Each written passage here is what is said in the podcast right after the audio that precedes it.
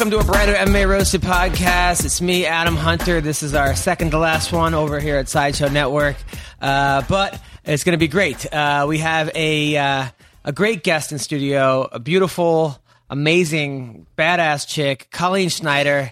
Uh, so honored to have you, um, as well as CB Gold, another badass guy in his own his own right. Uh, I want to thank our sponsors, Tip a Fighter. Listen, Tip a Fighter. Fighters are underpaid. Okay, some of these fighters uh, are getting a thousand dollars, two thousand, five. It's it's ridiculous. They have to work two, three, four jobs.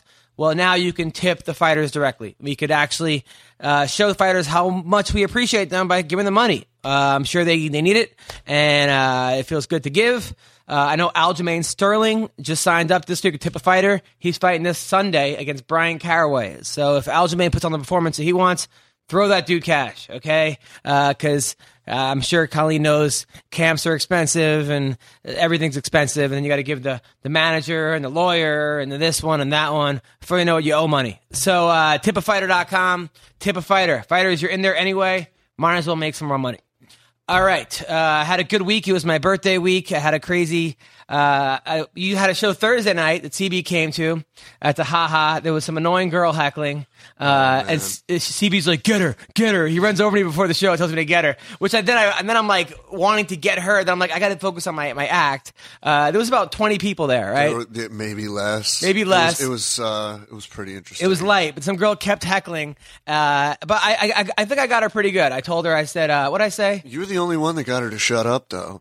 Because she kept yapping during everyone's set. Everyone set. the dude that was taking the IDs and and uh, at the ticket booth to Yeah. get in when he performed, he didn't do any material He just talked to her the whole because time. he was just telling her like just Yeah, heckling I- the heckler. I Don't, know. Don't you also have fighters at your shows though? Can't you just tell someone to go choke her out? Uh, Everyone else basically, will that's thank you for it. that's really what should have happened. Uh, but but I, I but then I did a show after that, which is funny because like Wednesday night I'm at the Improv. It's sold out. It's like Jeselnik, Dane Cook, me, Wanda Sykes, and then the next. It's just how comedy is. The next night I'm doing a bar gig, uh, which which I you know I, I'm working on new material. But there was this there was like three people there, and uh, two of them were on a date, and they're just talking by the bar, having a full on date in the middle of the room. There's no stage, just you in the middle of the room. So then I start like they're not even listening. So I start like doing an impression of what he's telling her, like like like baby, I swear to God, it's you. I'll, I'll like, get rid of my girlfriend. And the guy's wearing a fedora and eyeliner, and then he's like he says something to me, and I'm like, sir, I, I'm not gonna get heckled by a guy with a fedora and eyeliner. And he's like, well, twenty bucks says. And I'm like, tw- I'm like, you don't have twenty bucks. You spend it all on Revlon, and then the whole place is running back and forth. I mean, I got him pretty good, so I was happy about that. And then uh, Friday, I just kind of relaxed. I wrote some jokes. I went for a five mile run, and um, then my girlfriend and I, we went. We uh, she got me went out for Chinese food. She got me a birthday gift. She got me Guns N' Roses tickets. Uh, I was, which she knew So that you I were serious. Yeah, yeah. You were serious when you told her that. Oh, I was actually. Well, of course, I wanted Guns N' Roses tickets. I didn't think she was going to get them for me, but she she she got. She was That's giving me a solid present. she was giving me a blowjob, and then she's like, and then she's like, and then she stopped halfway through and said, "What do you want for your birthday?" And I'm like, because I said nothing uh, initially. Then I'm like, Guns N' Roses tickets. Then she got me that, three shirts, made me a cake. Uh, Wait, it so she made the cupcakes. So and then you she should made always? Yeah. request things while you're getting a blowjob. Is the lesson here? Well, I was just honest. Anything you ask me, if you if you give me a blowjob and then you stop, and and then all I'm thinking is I want this blowjob to continue, you know. So I'm going to tell you the truth. Whatever you ask me, I will 100% tell you the truth, I which have a is new idea for a lie detector test. yes. Um, I'm sure anything you want Josh to know. That's uh, um, um, you're you're, uh, you're welcome, Josh. Uh, so so then uh so then she yes she got me the cake too got me all this stuff then we went saw the, this movie probably the worst movie i've seen in years rumor uh what is it uh Neighbors two. neighbors 2 Why? C- neighbors Why? Why, was it bad? Why did, Why you, did you go see it? there was nothing else playing there was really nothing else. i should have once saw the, the, the cat movie with Key and Peele. that's what i should have saw Oh, Keanu. Okay. yeah that's what i should have seen but i don't watch Key and Peele. Neither do I. Uh, but here it's great. Uh, but I hate seeing movies when I don't actually watch. I feel like I'm Yeah. like a like a like a like a phony. You know, it's like you go, go see a band when they have one hit. You, you just I don't feel like I'm really. I don't know. So or like the only hit you know versus like everyone else is like a hardcore fan. hey, Hanson puts on a good show. Hanson does. So we saw Neighbors two, and look, the first one was great. This one, you know, look, I'm all for feminism, which is great. But when they tricked me into seeing a documentary on feminism and they disguise it as a, movie, this is basically what I saw, eh, which is which was look. I think equal rights. I'm all for women's equal rights, equal pay, 100. percent I have no problem with that. But if I but but if they would have said like feminist documentary and I would have went and seen that versus thinking you're seeing a Seth Rogen, you know, dick joke movie, and then all of a sudden it's like women are as good as men, if not better, which is like great. But it, it really became like they tricked me into seeing it, which which is fine. It just it was just not what I was expecting. It was it was it, it was. I agreed with their messages, but I didn't laugh at the movie at all. There were no jokes, just lots of really good points. Um, False advertising. completely false advertising. I think Uh, if you're trying to stress feminism, you need a better lead than Seth Rogen. Because if you're trying to say like, No, he's kind of you the perfect way to stress feminism. Really. you think like Zac Efron would be better, and like we are equal, and I could do whatever, and it was unbelievable. Seth it was Rogen. like it was just so it, it was strange. It was like forced feminism in a movie that the dialogue made it was just such ridiculous. So that was cool. And then uh, Saturday I had two shows. The first show was sold out at the Haha, and there was another heckler. This girl that was like sitting right by the stage and just chiming in with the worst kind of heckler because she's talking to the, the comics can hear, but, but the audience can't. So if you snap on her, the crowd just thinks you're being a dick because they don't they don't hear what you're hearing. So finally, I just looked at her, and it was a very big. It was a big woman, and I said, um, I said to her, "Listen, I got this." And then I go, "What do you do for a living?" She's like, "I'm a, I'm a, a porn star." I was like, she, I, I think she really might have been a porn star, but like the fact that porn star could just be given to anybody who does porn is bullshit. Like to me, like Jenna Jameson's a porn star, or you know, Kaylani yeah, Lay, maybe or like porn actress. Yeah. Right, right. Like, somebody who had sex on camera, maybe is what she is. So is Kim It's like anyone who's been in a movie saying, I'm a movie star. Exactly. Uh, right. Or right. So then I was like, we uh, keep her around. she's, the best. good. she's the best. So she, I'm like, you're a porn star. She goes, don't hate. I'm like, and I wanted to say the only thing that hates you right now is the chair, you know, but I didn't. But that would have been totally. So then I was like, listen, I know you're used to. But you had just seen a feminist documentary, so you felt like that was a little harsh. That's exactly what happened. Because I was like, listen, I know you're used to having your mouth open, but not at a comedy show. So it was a little bit lighter. Uh, and then the That works second, on so many levels. Then the second show, this guy, these two guys were coked out of their minds, right? Because I said I do a joke where I used to have a cocaine problem, but overcame it through poverty, right? So I do the joke. I used to have a cocaine problem, and the guy yells out, "Yeah, cocaine!" before I even got to the punchline, right? So then I'm just like, so then I, I then he ruined the joke. So then I go to a girl. I'm like, "What are you?" Like I, I was like, I'm like, "What nationality are you?" And he's like, "She's a woman. Okay, treat her with respect." I, all I ask is, "What are you?" So then, the, then the bouncer goes and talks to her, and the guy goes, "I'm really sorry for my outburst." I go, "You Like are loud like that? Loud, yeah. I go, "Sir, don't ever be a boss because you'll just like be like, you're fired. You're getting a raise." The most bipolar fucking heckler. So that was You have that. the most awesome shows. Oh. Every time at one of your shows, something funny, like outside of the actual comedy, Yeah, of course. happens. which is exactly I don't know I know so that's really what it is uh, and then so I spent all, all Sunday just uh, just writing jokes so uh, how was your weekend Weekend was good. Went to PWG on Friday. Saw We were- Colleen there. yeah, both at PWG, Pro Wrestling Guerrilla Friday night. It was insane. it was great Yeah, it was. Epic, it was a as lot always. of fun. Yeah. And um, I was going to tell you actually, Colleen, that I found out by talking to Del Rio outside, he was going to answer Galloway's open challenge, and then realized Oh. that WWE would have shafted him. Oh, but that would have been so Oh, what- you guys are speaking amazing. Spanish what the fuck are you guys talking There was a about? wrestler at PWG that works for WWE. Yeah. And their contracts in WWE are so ironclad that they can't take other bookings. They Yeah. can't do surprise stuff. and somebody The challenged UFC him? One- basically took WWE contracts as a model. Yeah, and there was a guy whose opponent didn't show up because his son was sick, so he couldn't make it.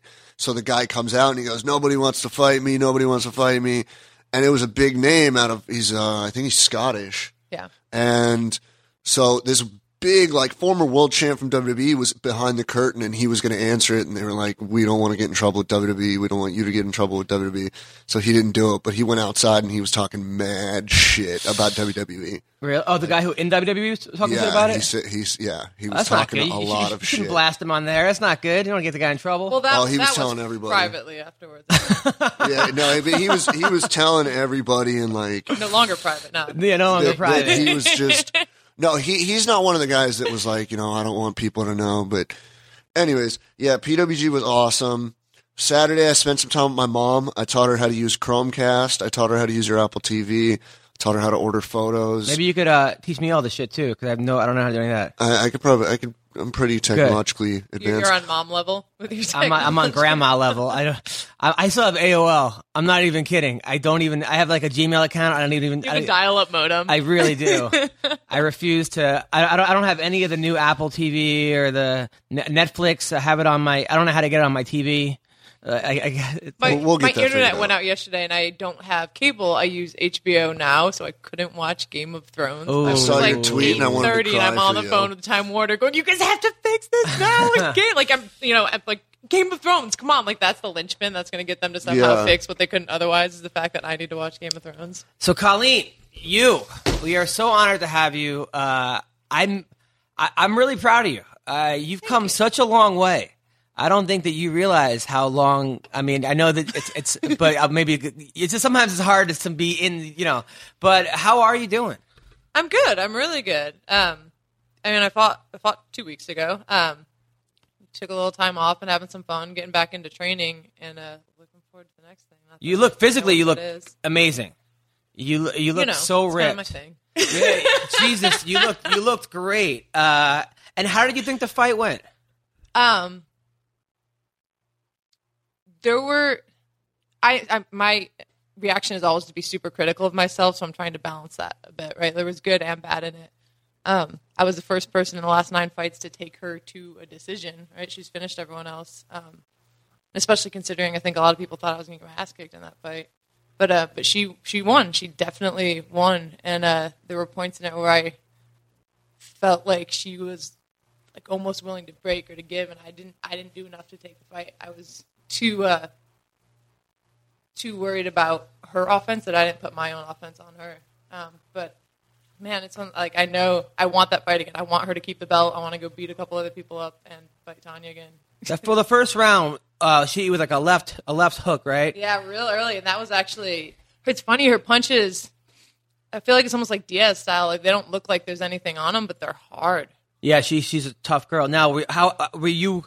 And were you rocked? I mean, was the was the room upside down, kind of, or I was rocked for a second on that that hook in the first, which is a big part of why I ended up spending most of that first round. Yeah. you know, on the bottom on the ground, and uh, I was it was just a matter of being like, all right, you're you're okay. Get your wits back. Get your head together. You can survive here. Try and work back to a better position. And then um, I feel like, like by the end of the fight, each round went on, and I was getting more and more into my game, and uh, like I I just.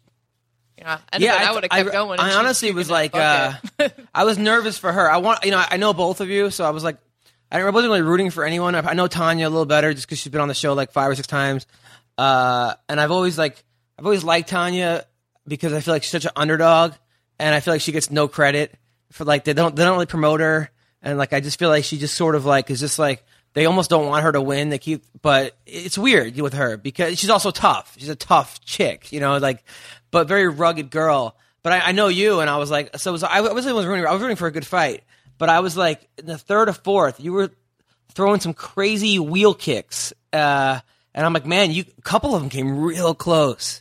Yep. Yep, but not close enough. But I thought I was like, shit. I I was like, Colleen might doesn't might catch her. She might- she might she might break. I think like you're saying she might she might break her because you were you were really coming on strong with those. You know, uh, I think she expected me to just quit earlier in the fight, and I didn't. yeah. Right? Like her top game's good, her pressure's good, her control's really good, but I knew that. And I knew that was going to be the case going into it. So We gotta talk. She came on the show and said, "You hear the, her interview?" On on your show, Yeah. no, uh, uh I know said- she came on with Nato. Well, she came on and said that you uh, that you didn't shave and that there was like it was hair everywhere by by your crotch. Uh, that's that, that that's not sounds true. like something Tanya would say. That's not true, right? That's, You can go ask Josh. I'll ask. Okay, I, I am not even gonna come close to asking. I was going to say that could be the worst Brennan. decision you'd you ever of make. fucking mind? I'm just saying that's what she said. Uh, so I wanted to just you know to ha- to get your rebuttal. I, I don't. I wanted to give you a I chance. I don't to, really feel like I need to create a rebuttal there, but yeah, no, there was not hair in her face. Okay, all right, that's all right. Did she not say that? You were here. I no, she I have did say no that. doubt that that sounds exactly like something Tanya would say. I'm not the least surprised. Okay. Now I, I noticed that Josh during your fight stands all the way in the back.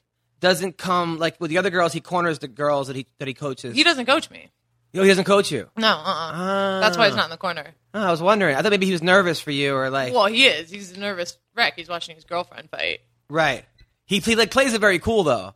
But I could tell he's nervous because I, I, I, I watch him watch you sometimes, and uh, and, he, and he- you could tell he's nervous because he's not like normally when I see him he's got a big smile on his face, and this time he's just like hi, and I'm like it's almost like I'm like fuck is, is, is, is Josh mad at me? Like I hope Josh isn't mad at me, and, and then You'd but then I know. but then I realize that he's watching oh he's watching his girlfriend. Of course he's a nervous wreck. Which I totally get because I get like that when he fights too. Right. You know, there's like kind of the two sides of it. One, just as a fighter, I'm like, you better fucking just go murder them. Rah, you know, and then the other part of me's like, oh God, my boyfriend's going to go get punched in the face. This is, this is going to be horrible. I feel like it's easier though for a girlfriend to watch their boyfriend than for a boyfriend to watch their girlfriend.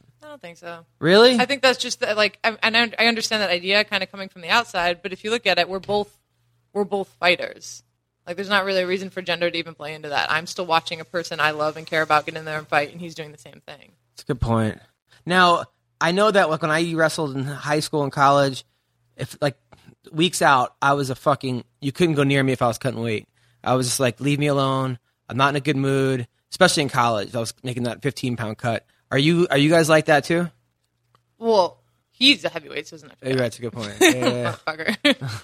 Every time I'm cutting weight, I'm like, damn you, heavyweight.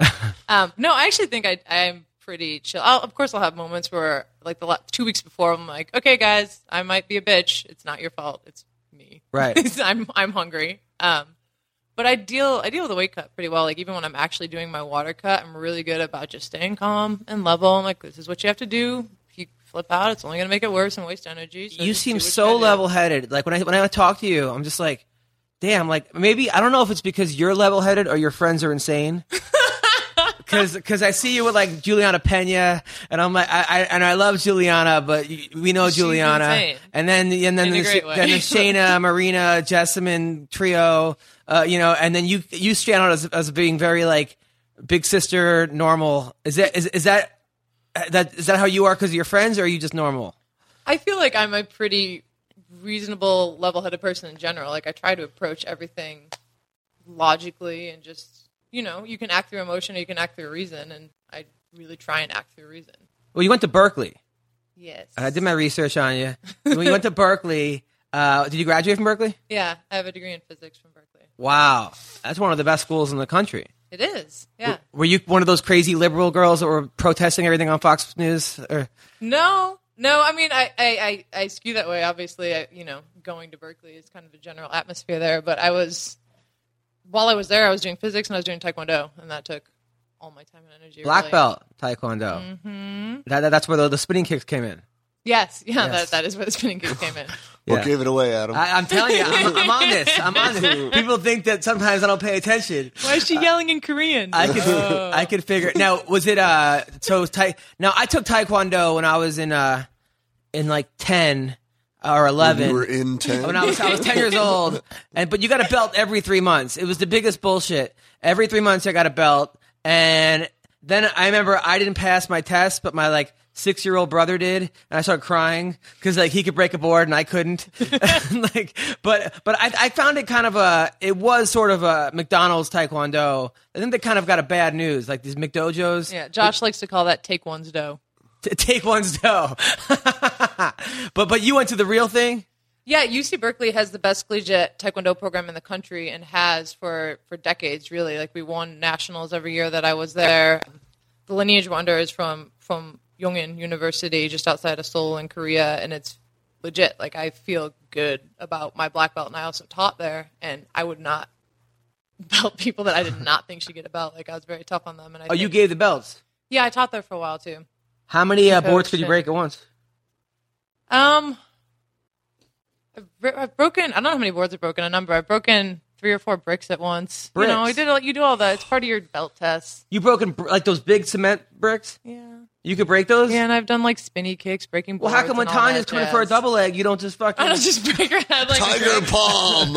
yeah, seriously. Uh, I don't know. Maybe there's some uh, disconnect in the application there. Supports the boards just sitting stacked up in an actual Now, person. trying could, to could you hit a double brick and you then like the bottom one breaks? Like, and not break the top Yeah. ones? No. how do how do people do that?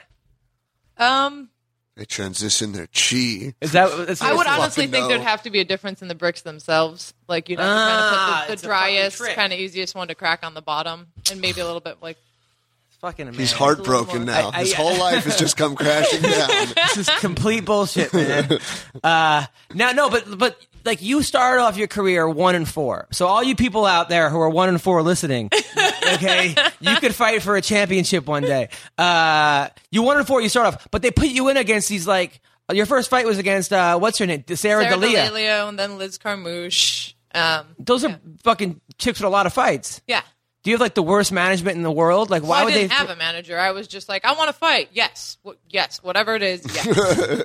So you fight Sarah DeLeo, uh, right? Her name DeLeo. DeLeo. What happened to her? Because I always see her like beating good girls, but then uh, we don't hear her name very much. yeah, I, I feel like she's she can perform very well, but she's not consistent with it. But she just went down to 125 in Invicta and beat Andrea Lee. Oh, she beat Andrew. All right, Yeah. Ali tested positive for something. Did she? Yeah, she got banned for like a year, but I think it was. I don't know what it was. It might have been like a. I'm not sure if it, she said she didn't know. She didn't want on purpose. It might have been one of those like weight cutting things where like. But she, yeah, she's she's she's she's fucked for a year. She looked ripped. Though. That's unfortunate. Yeah, I like I really her. like her as a fighter a lot. I like her as a person, a fighter. That was a good fight. That fight could have Yeah. went, and then she. I actually was. tipped her, tip a fighter. I get even on the loss. I tipped her. She was So- on the what? The plug. Tropicana Vegas card. what? She was on the Vegas Tropicana card. Yeah. That last one. Yeah, Mm-hmm. it was one of those fights. So Sarah, yeah, I find that with a lot of girls, like uh, Invicta chicks, where like, like I never heard of them, and then I looked them up. I'm like, oh, shit, this girl's been around. Like, you know, or- Because we haven't had big stages, so maybe we've had a lot of fights and fought a lot of good people, but it's not in the UFC. Right. So people don't know. now you and Shayna, Shayna Baszler are good friends, right? Yeah. Now, but when Shayna beat you on the Ultimate Fighter, she was like, "How dare she?" We weren't friends then. Shannon and I did not know. Obviously, we knew who the other person was, but we did not know each other before the fight. We actually became friends after Tough. Did she apologize for acting like an idiot after that? Yeah, she apologized for being a douchebag. What did she say? She's just it's her it's her thing. She's like, you know, I'm just you know douchebag what she does. I, I'll tell you what, Marina doesn't talk to me anymore. Uh, I think Jessamyn Duke is like, I said hi to her at Invicta. I'm not sure if she's awkward or if it, if it was awkward, but Shane is still my girl. So thank you, Shayna, for being your own person. I know Shayna was at PWG with us on Friday night. Then her and I, along with Angela Hill, were at Amon Amarth on Saturday night. Oh, wow. That was fucking kick Yeah, I is that? saw those pictures. what is that? What's, It's a band. It's a metal band. oh, you guys are way too cool for me. I'm, I'm 38 now. I'm like, I saw Third Eye Blind. It was awesome. Uh, Yeah, you're 38. My grandfather turned 94 today. wow. Man, he's on a cruise right now, loving life. and he nice. knows how to use Apple TV. Yeah, hey, I'm sure he does. No, I mean he's he's pretty computer literate, but This dude, uh, I don't know if you know the story about CB Gold, how he came. It was so funny. This is how this is how funny CB is, right? His eyes just got really big. So Colleen fights for the title, right? She she has the biggest fight in her career, probably was La- Invicta.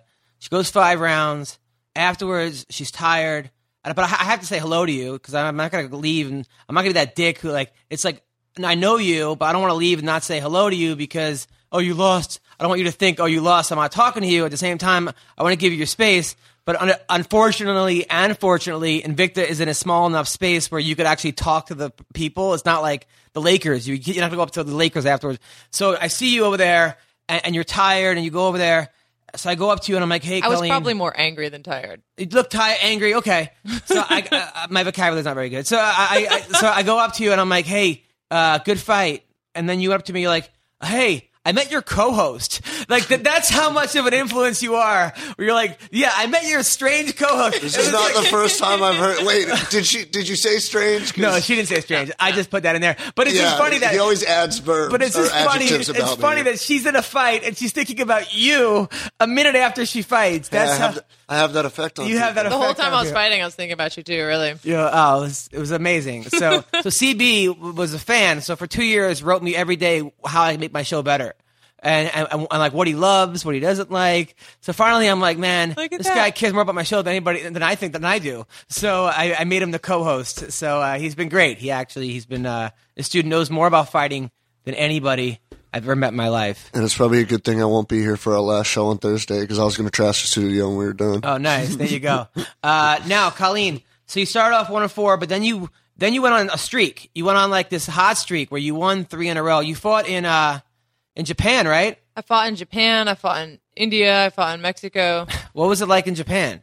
Japan was awesome. I fought for Pancrase, which was I have always wanted to fight in Japan. Like when I first started watching MMA, I didn't know what the hell the UFC was. I was just watching Pride, and I thought it was the coolest thing on the planet, right? So I just I, I wanted to fight in Japan and fight Pride rules, which I didn't get to do because everyone's going to Unified now, which is lame. But uh, fighting over in Japan is so so cool. Tokyo is just an amazing city, right? The whole culture there, it's nuts. Um, and it was uh yeah, it was great. It was just really it was really awesome. Yeah, you won. You you, you kicked some ass. You I won. did, though I don't know if I'll be able to go back there because they I am uh, slightly larger than the average Japanese female. so they ended up flying someone from Hawaii for me to fight, but they just don't really have any 35ers for me to fight. And I was really, really trying to get a fight with Rin Nakai. Oh, She's yeah. going down to 25 now, and I'm I've fought 25 a couple times. I'm not going to do it. Are you too- I think you're too big for I 25. am. Yeah. no, but I remember watching your fight. Like, uh, you've had so many. So I mean, your first fight in Invicta was a disaster. Uh, you went you went out there. You just got. I was like, oh shit. But since then, you like your your fight against uh, Raquel. I, I've been to your last two fights. That was a war. Uh, a war. I mean, her eye was fucked afterwards. That was a great fight for you. Kevin Lee got in so much trouble for that, like the next week, because they were walking around L.A. together, and she's got the blown up Oh. Yeah, eye. everyone thinks he beat her up. Uh, Dude, I love when I get black eyes, but I just I don't get them very much. Like even after I went five rounds with Tanya, I didn't have a black eye. But I like it because then I'll be like, I'll walk around with Josh and kind of cower. like, ah, I won't do it again. I'm so sorry. Now, the first time I ever met you, uh, you came to my show with Josh, and your ex boyfriend was there, Yeah. John Wood, and I did, I had no idea any of this was going on. Right, so John Wood, who's your ex, I think he was there with his girlfriend at the time, Jenna Jameson. he was with Jenna Jameson.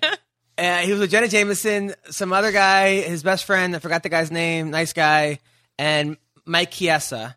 And then Yeah. you're with Josh, and I'm on stage and at the Jon Lovitz Comedy Club, and I'm like, guys, I got some great friends here, really good, really good fighters. Give it up for Josh Barnett and give it up for John Wood. And it was like they're right next to them. I'm like, I don't know any of the history. Fucking John Wood told me he's like, dude, I thought the guy was gonna attack me. Like he's like. He's like, I thought there was going to be a fucking brawl in the middle of your comedy show. Just to be clear, if Josh attacked John, there would be no brawl. I was Yeah. going to say the same just be thing. dead. There was three of them. There was three of them. That them. would be though. over was- very okay. fast. It was Chiesa and that other guy too. Uh, I forgot the other guy's name. Nice guy. He fought in Strike Force. The other guy. oh, Uh, wasn't it Phil Dace? Is that yeah, what Phil it was? Dace. Yeah, yeah, yeah. nice. So now, uh, now John was your trainer in Vegas, Yeah. and then you go to you go to uh, L.A. and then you you date the trainer there. No, Josh and I were dating before. Oh, Yeah. okay. How how did how did Josh pick you up? we met at Tough when I fought Shayna because he was there coaching Shayna. So Shayna claims ultimate wingman status on, on mine and Josh's relationship. So because it was even the fact that she beat me, she immediately went into the house and I didn't. So everybody that lost, um, and it's actually Gina Mazany who you, Yeah, we dated. For yeah, yeah, she was buddies with Josh from Seattle. yeah. So, and I, you know, had met Gina on the show, and we're like, fuck it, let's all just go out and drown our sorrows. We just fucked up this giant opportunity, didn't get on the Ultimate Fighter, and she hit up Josh, and he came out with us. So that's how I met him. Now, Josh seems like a very he's a very metal guy, very serious. Says I, I've talked to him. Says the most fucked up shit I've ever heard in my life. What do you with, mean? With a very straight face, like like like he said. he- He's like, I want to pee in Dana's mouth. Like, like, but he says it like an accountant. So you're like. You're like, wait, did I just fucking? hear-" And he's this very imposing guy with this warped sense of humor. Basically, like, so is your boyfriend actually a psychopath? honestly, I think MMA is saved his life because I really think there'd be dead bodies. I'm not sure if there aren't, okay, but I really think that Josh Barnett is probably one of the craziest, nicest, but he's like legitimately scary. He's very, he's very intense person. He's legitimately scary. Very like intense. he's a kind of guy that I would I would honestly like never. Not that I want to fuck with any fighter, but he's the kind of guy that has no emotion and he'll fucking murder you. Well, he's like, you know, like more the like the old school fighter guys would just like really, they were really fighters, not Yeah. necessarily just athletes, but fighters. Yeah. fucking throw down and give a fuck. He's of that, you know, that elk. But he also has this totally lighthearted, really dorky side. Too. dorky side, and he's very, very good to female fighters. Like he's he's on. no, I'm not not not, not know, like, but like he's a really good coach, warm guy, got a big heart. Yeah, for, you know. for years and years, there's always he's never taken them as a sideshow. He's always trained women as if they're they're fighters. And as a wrestling coach who coaches women, I, I really appreciate that because first of all, I think I, I think coaching girls is so much easier than coaching guys. I've only had like five or six girls in the ten years that I've coached wrestling, just because a lot of times girls sign up the first day with their jewelry on and their makeup, and they think it's a big goof. And then when I tell them to do you know sprawls, they're like, "Fuck, I'm out of here." They never come back. But the ones that do stay past a week, they they never give me a hard time, never immature, never fucking around, never pulling each pants down. They're they're very serious and they want to get the technique. And and they, you know, it's just so much easier to coach them. If anything, they're too hard on themselves or they beat themselves up and I, I have to coach them up versus coach them down where the guy's too confident and thinks he's going to beat everybody. It's like, is that how your experience is sometimes? Yeah, that's actually that's spot on. Really, it really is. Because you if you walk into a room with a bunch of other guys and you're a guy, you're like, even if it seems hard, you're like, oh, I can just fuck around with these dudes and whatever. But if you're a girl and you walk into that room and it's all guys, if you're if you stick with that, it's because you really want to be there. You're like, I'm committed to this. I'm going to do this. I'm going to put everything I have Yeah. into it. The hardest part sometimes with coaching girls is the parents t- t- take them out of the sport. They, Oh, the really? parents are like, "Yeah, I don't want my my daughter wrestling." Like I've had girls come to practice and just watch. I'm like, "Hey, why don't you join the team?" Well, my dad won't let me. You know, I tried to me." wrestle when I was a kid, and my mom wouldn't let me. Yeah. My brother did it, and I would go watch him, and I totally wanted to wrestle, and she was like, it was all boys, of course. Do you see where they grab each other? You can't do that. Yeah, that's that that's the hard part sometimes. That that that is the hard part. Want to try calling Tom Ryan real quick? All right, we're gonna call. Try, we're gonna try Here we calling go Tom Ryan. again. He's not gonna pick up. If he picks up, I will be, uh, you know, flabbergasted. But I doubt that's not gonna happen. I hope Don Frye answers. Your call has been All right. forwarded to an automated All right, voice that was messaging Tom system. Ryan. Uh, thank you. okay, so uh, now over the weekend, but guys, by the way, so we're gonna get into the uh, Saturday morning. So I know that Mayhem Miller is fighting over in uh, Venator, and I'm excited for him. We had him on the show. This is his big comeback. So he weighs in Friday, 24 pounds over. Uh, comes in supposed to fight 185. Uh, comes in at 209, uh, and he comes in to fight Luke Barnatt. Not only does he, so he walks into the scale 24 pounds over, looks at it, and then takes off his shorts, as if that was as the if- best part of the whole weekend. as if that's the problem. Like he's gonna have 24 pounds Yeah. of shorts. So those new lead woven shorts. So they let him fight anyway. They let him fight anyway, but he doesn't fight Luke. He fights someone else. But, so- yeah. Uh, and the whole thing, first, well, first the Cody McKenzie fight was actually that was the first fight we saw on, on the card. Was Co- and Cody won. He snapped a five fight winning Yeah. streak. I was happy for Cody, I was super happy for Cody. I trained with him for a while. I love that guy. especially since Michael Chiesa was like, "Yeah, he's been at the bar all weekend. Uh, the entire week he's been at the bar, not training." So the fact that he goes out there and wins, but it also shows you how talented Cody could be if he actually, you know, I don't know who he fought. I'm not sure what the caliber of opponent he had, but Cody won. So Mayhem goes in there. Uh, they still let him fight.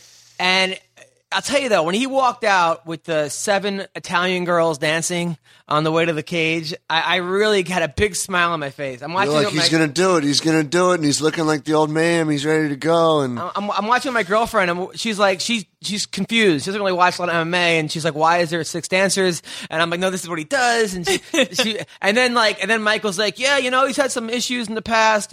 Uh, he walked in naked with a fire extinguisher into a church, and this is these are the things." And then the whole police SWAT standoff. These are the things they're saying as which, as fucked up as they are, made me smile So, again, like because you're like, I can't believe this is, this is really happening. It goes out there, he wins the first round. Uh, I think he outweighs the guy by 30 pounds, but he's still he's he's wrestling with him, and then he just got gassed. He got winded. Uh, uh, he took the guy down. They stood him up. That was bullshit. It was a bad stand up. But then once he stand up, he sort of like went for a kick, tripped, just fell against the cage. The guy jumped on top of him, threw in a rear naked choke, no hooks in, mayhem taps. yeah, he didn't have he didn't have any hooks in. He was throwing punches from back mount, hitting mayhem, and he's like tr- he was like doing this like Yeah, yeah, yeah. head dance, like head bobble, trying to move, He did that and all of a sudden just too, sunk sort of. it. Yeah, yeah. Uh, you know, and it. Look, I, I spoke to Mayhem since then. We've been texting. You know, Oh, I was gonna say, he, he said, uh, he said, listen, um, you know, I took no injuries. I didn't get hurt. It was fun. The only thing that was really bruised was my ego, uh, which was I thought was you know Has he said anything about the uh, the 24 pounds. No, I, I, I didn't want to get Those into damn that shorts. subject. Yeah. I don't know what he was thinking. I mean, like you know, like you you go to Italy, right? You, they fly you to Italy. You're there for a week. Like you have to know that you're two. There's no 20 way you don't know. You'd have to know you're 24 no, pounds that, over. That to me seems like the only way that could happen is if you like you're like, all right, I'm gonna do this cut, and then you kind of break and fuck up and eat, and then just say, well, fuck it, I'm just gonna keep eating. And Do you think he told the promoter like beforehand? Oh, look, I'll do the fight, but I'm not going to make weight. And then, then, then, then the promoter said, "Don't worry, we'll just do a switcheroo." Or do you think he actually went in there, attempt to fight? Like, given who we're talking about, probably the latter.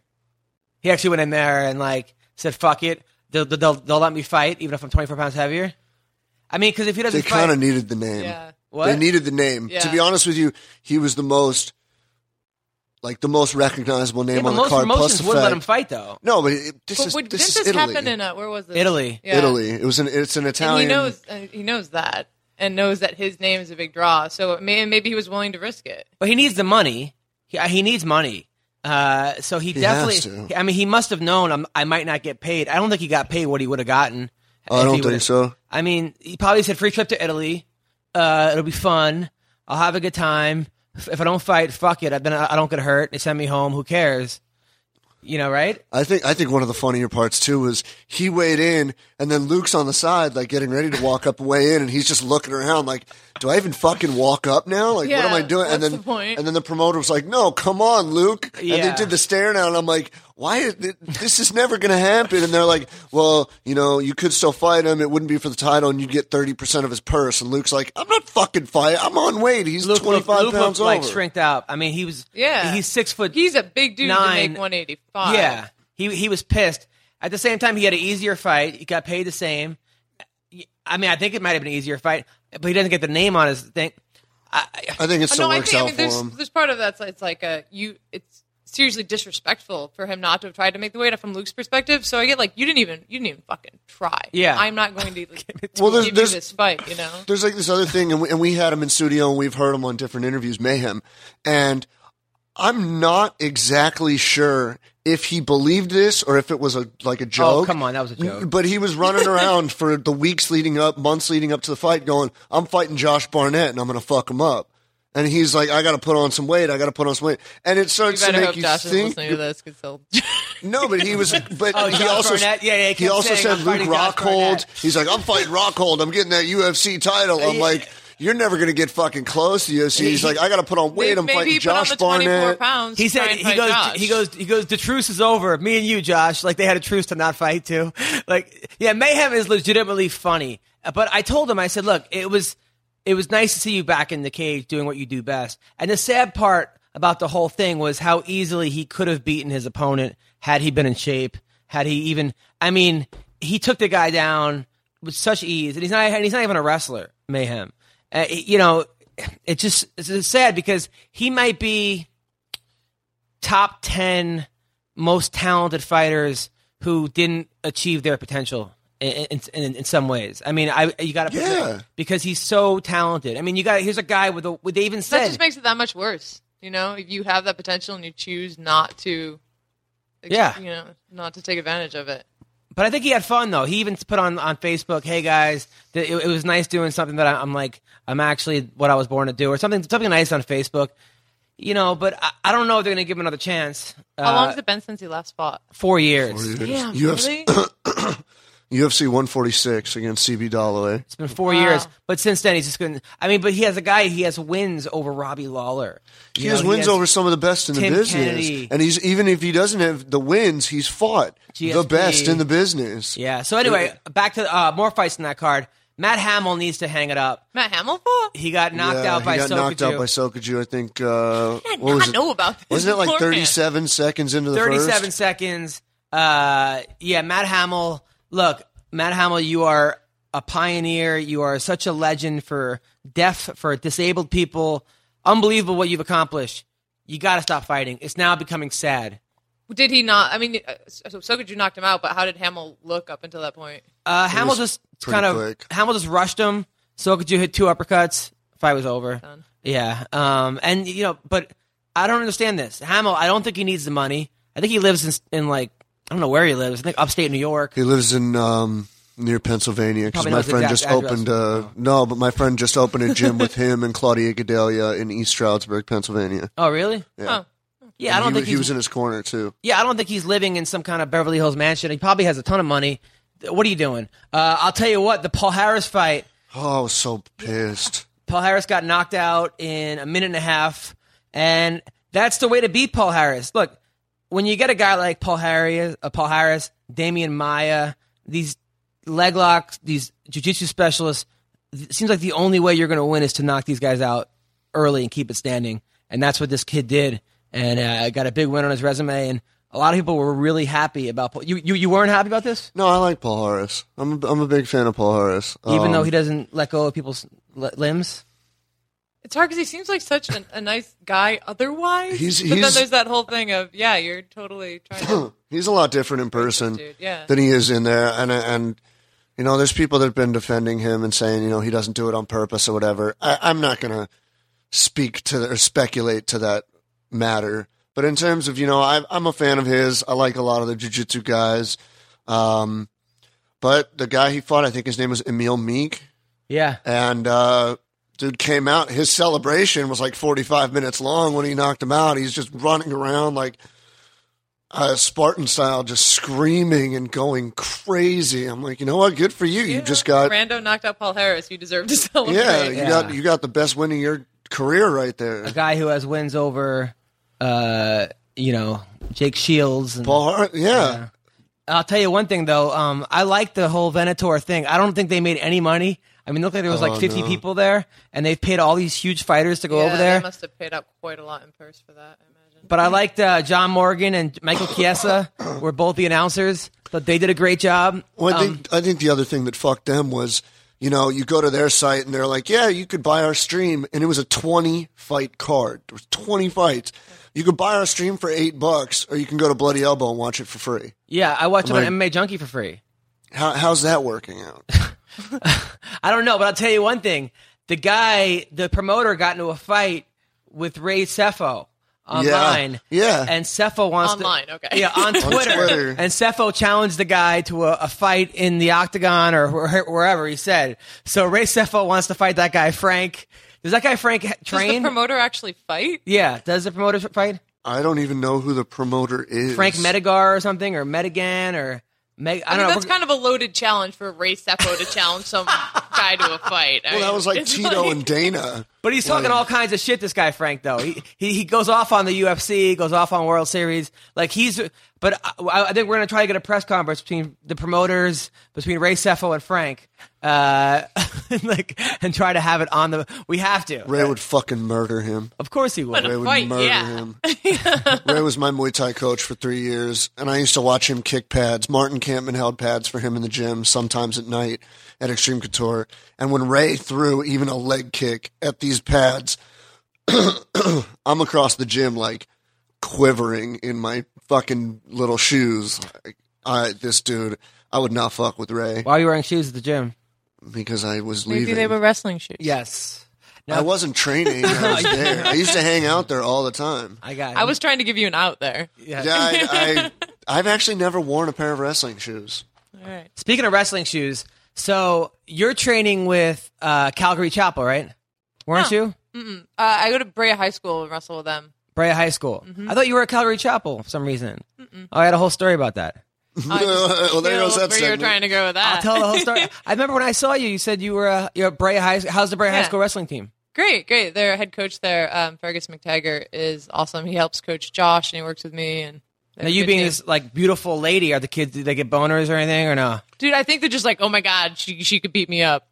that's kind of this kind of the Is his I name get. really Fergus McTiger? Yeah, he's from Ireland. That could be And he the has the accent, greatest and he's- name I've ever heard Fergus in my life. Fergus McTaggart. McTiger. Oh, I That's thought- amazing. I think wrestled at Cal- wait, wait a while. So Calvary Chapel. I'll tell the story anyway. so my first year coach of wrestling, I had just got the job. I was on Craigslist, and they're like looking for wrestling coach. I needed like extra income. Like I could, I could coach wrestling. So I go there, and the first guy that actually interviewed uh, had the job before me. But he asked the guy, this guy Paul, if he could use the mats for the adult wrestling league.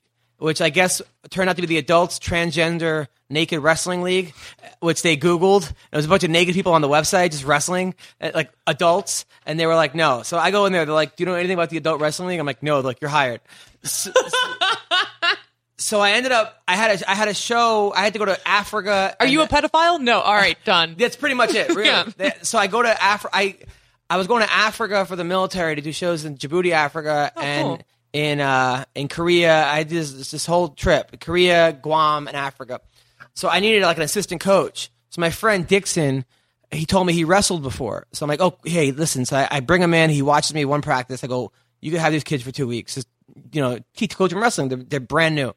I didn't realize he had wrestled in the ECW, like Farm League, like he Extreme Champ, like WWE Pro wrestling. Pro yeah. wrestling. Yeah. So I get back right, and the first match, Kids are all doing like pile drivers. they're doing figure fours, like like what? The, I remember the, one kid had my kid in a single leg, and his, and his his way of defending was to, do- defense was to do a somersault out of it, like you know how like they kick off the leg, which, which looked cool, but I'm like, the fuck was that? Like I'm like, who's like literally the kids are going for like Boston crabs and. A- doing a camel clutch. What's happening? I was like, Dixon, I thought you really wrestled. He's like, oh, I did. I'm like, well, then why are these kids going for like rock bottoms and shit and like not really wrestling? So we wrestled against Calvary Chapel, which at the time, or still is, like a great wrestling team in California. My kids are all first year wrestlers, or they're all terrible except for a couple athletic kids, and they're still terrible. So these kids, I hope, I hope they don't listen to your podcast. this is like this is ten years ago. So, but th- I'm sure they're in college now or whatever. So the, the Calvary Chapel before the match, they put their hands in and they go, "Go Jesus!" Right?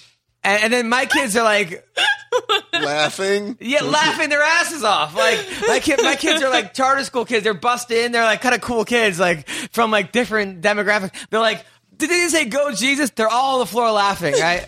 Dude, th- these kids fucked us up so bad. Uh, like I think we, I think we had one kid win a match. I think, I think all the kids converted by the the match to G- to, to Christianity. But anyway, I thought I was going to tell you that story. It was that that you wrestled for them. I, I don't. I don't know if I could. If I could handle a "Go Jesus" chant Oh, come the on. team I was wrestling with. Does Jesus really need a cheer? Uh, Like at what point? Like Jesus wants. That's like when everyone thanks God when they win. Like yes, because God wanted you to go beat that guy. Yeah. that's part of the grand plan. the other guy doesn't believe in God. Just Ridiculous. just you. So ridiculous. Now, are you, are you an atheist? Are you Christian? Are you No, I'm atheist. atheist? I practice Buddhism, but not as a religion, as a, I guess, essentially philosophy. But Buddhism's atheistic anyway. So yeah, I no, there's no. What is, does Josh worship. Satan? What does Josh do? Yeah, yeah, something like that. Really? No, Oh, I mean he would he, he likes the whole pagan things, the Viking things rad, but he's atheist too. nice. Now, just now, uh, the whole thing with your ex, John Wood. Do you guys talk at all, or did it, it, No. it ended badly? that right? did not that did not end well. Were you the one who sold all the stuff and had a fire sale when you no, moved he out? kept on. I moved out and he kept all my stuff and wouldn't let me get it. oh, I think that was Amber. Oh yeah, yeah. You know, Amber with Mike Pyle stuff. Mike buying Pyle, half yeah. the shit. Yeah. Yeah, yeah, yeah. Oh my god, that's hysterical. But just to recount this, so John's ex-wife sold all his shit in his house, and John's best friend bought a bunch of it and kept it and wouldn't give it back to John. So, so Mike Pyle's house was filled with all of John's. I like stuff. John though. I, I, I mean, I'm sure I don't, I'm, I don't know him as well as I, you do. I, I liked him for a while too. Yeah, I don't, I don't know him as well. I have not been as intimate. Sometimes you don't know people. You seem very normal though, which is what kind of scares me a little bit about you.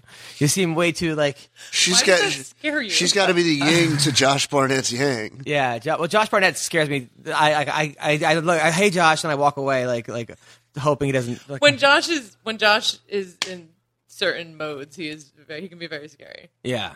My ex got in a fight with Josh at a UFC Fan Expo four years ago over a marker. It was over a sharpie. He was. I had him sign something for me, and then like thirteen people swarmed Josh. So he was signing stuff, and my girl's like, "Can I just have my fucking marker back?" And this was my ex. She's my ex now, my girl at the time. I'm like, "You're on your own with this one," and I just walked away. I'm like, "That's Josh Barnett. I'm not." You can no. ask nicely. Yeah, I was just like, "I'm not getting involved in this. He'll kill both of us." Who, who does Josh want to fight next? Uh, I don't know. I, I saw something. Well, I think he would have liked to fight Overeem, but Overeem beat. Um, who did Overeem just beat? Arlovsky. Arlovsky. Arlovsky. So maybe Arlovsky and Josh. That Right. makes sense. Who do you want to fight next? Who do I want to fight next? I want to fight Tonya next, but that's Yeah. not going to happen. So I'll fight whoever the hell I need to fight so that I can fight Tonya again. You guys have the. You probably. You guys ever do like? You should do tag team wrestling. You and Josh. Was- Shayna, Shayna and I wrestled each other. really? Yeah, I had a pro wrestling match. Against Shayna Baszler? Yeah, Who won? She uh, she armbarred me Again? again. I armbarred her in a catch wrestling match, so Oh, okay. we were one and one, and now she's up one. nice. And now, what uh, organization was this? Premier Wrestle, they're up in Gilroy. Okay, is it California? Yeah, Northern Northern California. It's it's in the Bay. What was your name? I wrestled as my real name. You, you didn't have like a Colleen something? Well, the, I wanted to do a whole persona, but they had already put me on there as Colleen Schneider because that because people know who I am through fighting, so they wanted to leverage that. It's like, I want to just be a character. Be yeah, seriously, that's the whole point, right? And what, what does Shayna go by? Shayna Baszler. and I'm so Whatever disappointed. happened to like Hacksaw or the No, a Honky lot, Tonk a lot of people or- aren't doing these like what i- like exorbitant Yeah. gimmicks anymore. Adam? What would you make my name though? If you were going to give me a pro wrestling name, what would it be? Uh, uh, I don't know. Maybe like the uh, hot chick. Oh, No, all right, maybe forget might it. be a done. Never You're mind. You're Who, done. who, who, Did you say hot chicken might be a lesbian? Okay, so I went to this thing yesterday. It's a Dyke Day LA because my friend does leather work, like boot blacking, and Yeah. I needed her to stretch out a pair of my boots. So she's like, "Oh, just come by Dyke Day." And I, I like, I just fit in so well. The whole Oh, like the thought you were- shaved hair, and I'm all ripped and like. Were they all hitting on you? Yeah, I got some. I got some love. You look. By the way, you're one of the girls that could pull off short and long hair. 'Cause when I met you, you had you. long hair, then you cut it short. Normally, I don't like that. I'm just. I mean, I'm just. I'm more of a long hair kind of guy. Uh, but you're very. It's, it's, it looks good on you. Thank you. Looks good now. When it's too short, eh, I, I could I could see Dyke Day being a very popular day for you. So the next time you go get a haircut, you better consult with Adam Yeah, first. that's Yeah. just Yes. Nice. I don't know what your nickname would be. I don't know. I'd have to think about it. Maybe. I mean, according to Tonya, it's like Harry Beef. But uh no, I'm I'm, jo- I'm joking. It's not a hair. That's what Tonya said. I I, I didn't believe it. That you did. I didn't. I honestly didn't believe it because I was like looking. No, no. I honestly. I no. I. I, I There's wasn't- plenty of pictures of me kicking with my legs straddled. Yeah. Anyone could really verify the fact that there's there's not hair there. She's so funny though. Yeah, no, she didn't want to give you much. I was like, dude, she went five rounds. Well, here's you. the thing too. That actually, this actually pissed me off because even before the fight, I'm like, no, I like Tonya. I think she's a good fighter. Whatever, she's cool. But then uh, after the fight, she's talking about how it's one of her worst performances, and she's putting it on her. The reason it was one of her worst performances is because I shut down what she was trying to do, and to not give credit to that, I think is, is actually pretty. She shitty. said that you didn't let her into like the gym. She said that right. She- Yeah, she said she said she went in to train in Vegas for I think Tough back in the day when you guys were getting ready for your tryout fights, and I guess John Wood kicked her out of the gym because she was competition to you trying to make it on the show. So that's why she was upset with you. I don't I don't even know if that happened or not. And That- if it did, that sounds like John kicked her out. So I'm not sure what that has to do. Even if he did it because of me, I don't even know that that happened. That's what she said. That's why she was upset. She said that you were that that she thought it was lame because she wanted to train at the gym and she couldn't train at the gym because because and you- she held on to that for years and is still upset about that. That And- might be that might be why you're you know have Yeah. a chip on your shoulder about something. oh she has the biggest chip. But yeah, I was actually really like even after I fought Raquel, I'm in the cage and I'm like, yeah, Raquel's fucking super tough. Respect to her, prop, you know, props to her for a good fight. And Tonya was just like, oh, I, w- I was off. I didn't. You my should've worst seen- it performance. wasn't I'm like, it was we had- fucking. it was because of me. We had pan, we, we had Panny on and she won't come back on the podcast because Tonya was so so rude to her. Uh, Were they on together? yeah, Well, she- she- Tonya was here. Penny was on. Penny called in and she was like, Penny's going to fight Cindy Dandois. And I was like, who do you think's going to win? And Tonya's like, oh, Penny. She just dismissed Penny. And then it was really rude. This but was after they had fought. yeah, it was like last week. But uh, I honestly, I just think that's how Tonya is. Like, I don't think it's necessarily a ca- I'm not sure if it's a character flaw. I just think she looks at it as everybody's competition and kind of how Ronda is, sort of. Like, yeah, but I feel like she's had to like fight her way through everything, and there's different ways you can deal with that. And the way she deals with that is just to choose to see everything as a fight, and everyone is against her. yeah. That's why, like, I don't. I'm not gonna be offended about her saying I'm fucking hairy. She just said- she just says shit to get a reaction because she thinks it's funny, and I, you know, like, why would I bother to even? Of course. be of course. offended by it. I, I, I'm 100%. So we have two guys that are fighting each other Pat Healy and JZ Cavalcante. This should be a, a war. Uh, Pat Healy is a beast. JZ Cavalcante is a beast. He hasn't fought since 2014, though. Can we ask uh, Pat Healy if Benny Vincent gets the best of Oh, him? yeah, yeah, yeah. yeah. Def- absolutely. Did you have a memory like a fucking hawk, right? A memory like a hawk. I don't know. Yes.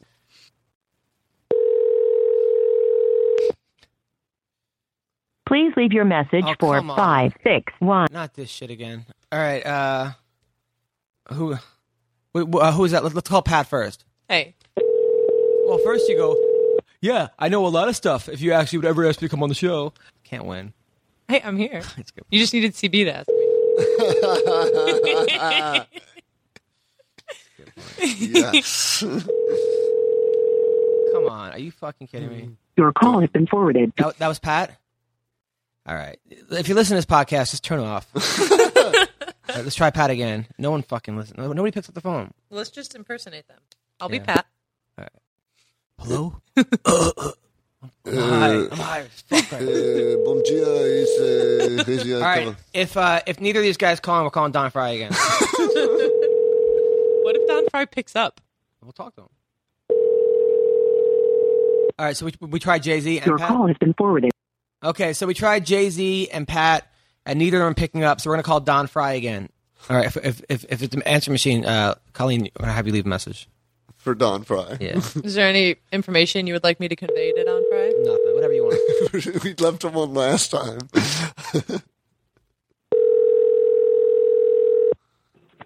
Hi, this is Don Frye. I'm out chasing my horse right now. So if you want to leave a message, and once I catch him, I'll call you back. Thank you. At the tone, please record your message. When you have finished recording, you may hang up or press 1 for more options.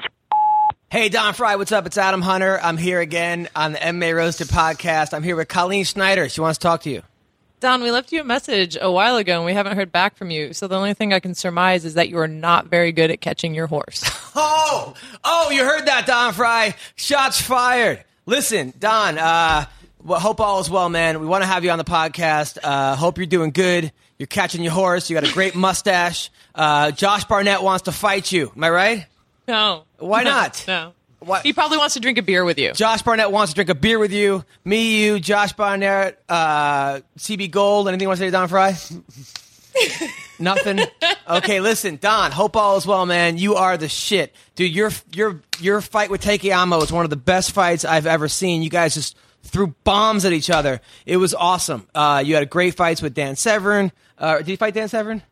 Uh, I think he did fight Dan Severn. Uh, you've you've had so many epic wars, Don Frye. Uh, you were the UFC Ultimate Ultimate Champion. You're a good dude. Uh, you were in those Priceline commercials. You got a great mustache. You uh, you're a man's man. Even though you're voting for Donald Trump, I I still support you. Uh, you're Don fucking Frye, man. I'm gonna keep talking till all the uh, space on your answer machine is gone. Okay, so we're gonna talk to you for five more minutes. Don fucking Frye, man. You're the man. Listen, uh, Don Frye. Listen, come on the fucking podcast. Why are you ducking the podcast, Don? Seriously, come on the MA Roasted podcast. Hang out with us. You're the best. Don fucking Frye.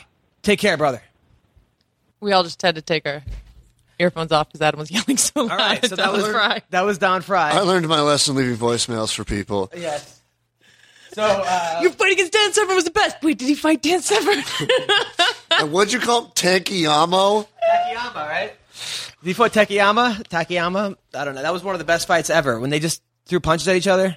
So listen, so uh, uh, we're gonna call Natasha uh, Kingsbury right now since uh, I don't know. Every week that someone doesn't pick up, we're gonna call Don Frye. That's the new rule in the MMA Roasted podcast. so if Natasha doesn't pick up, are we calling Don Yes. Frye again? yes, I like the way you think.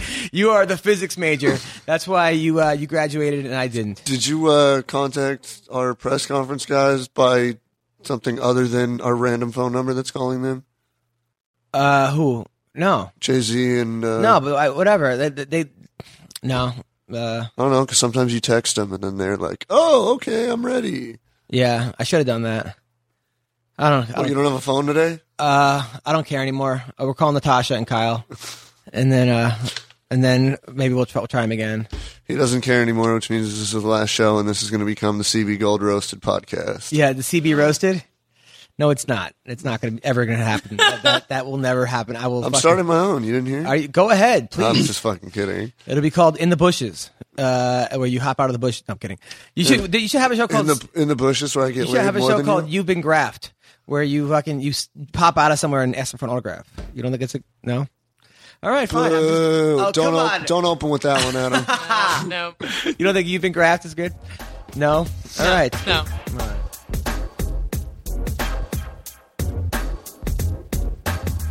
Hello? Hey, Natasha, how's it going?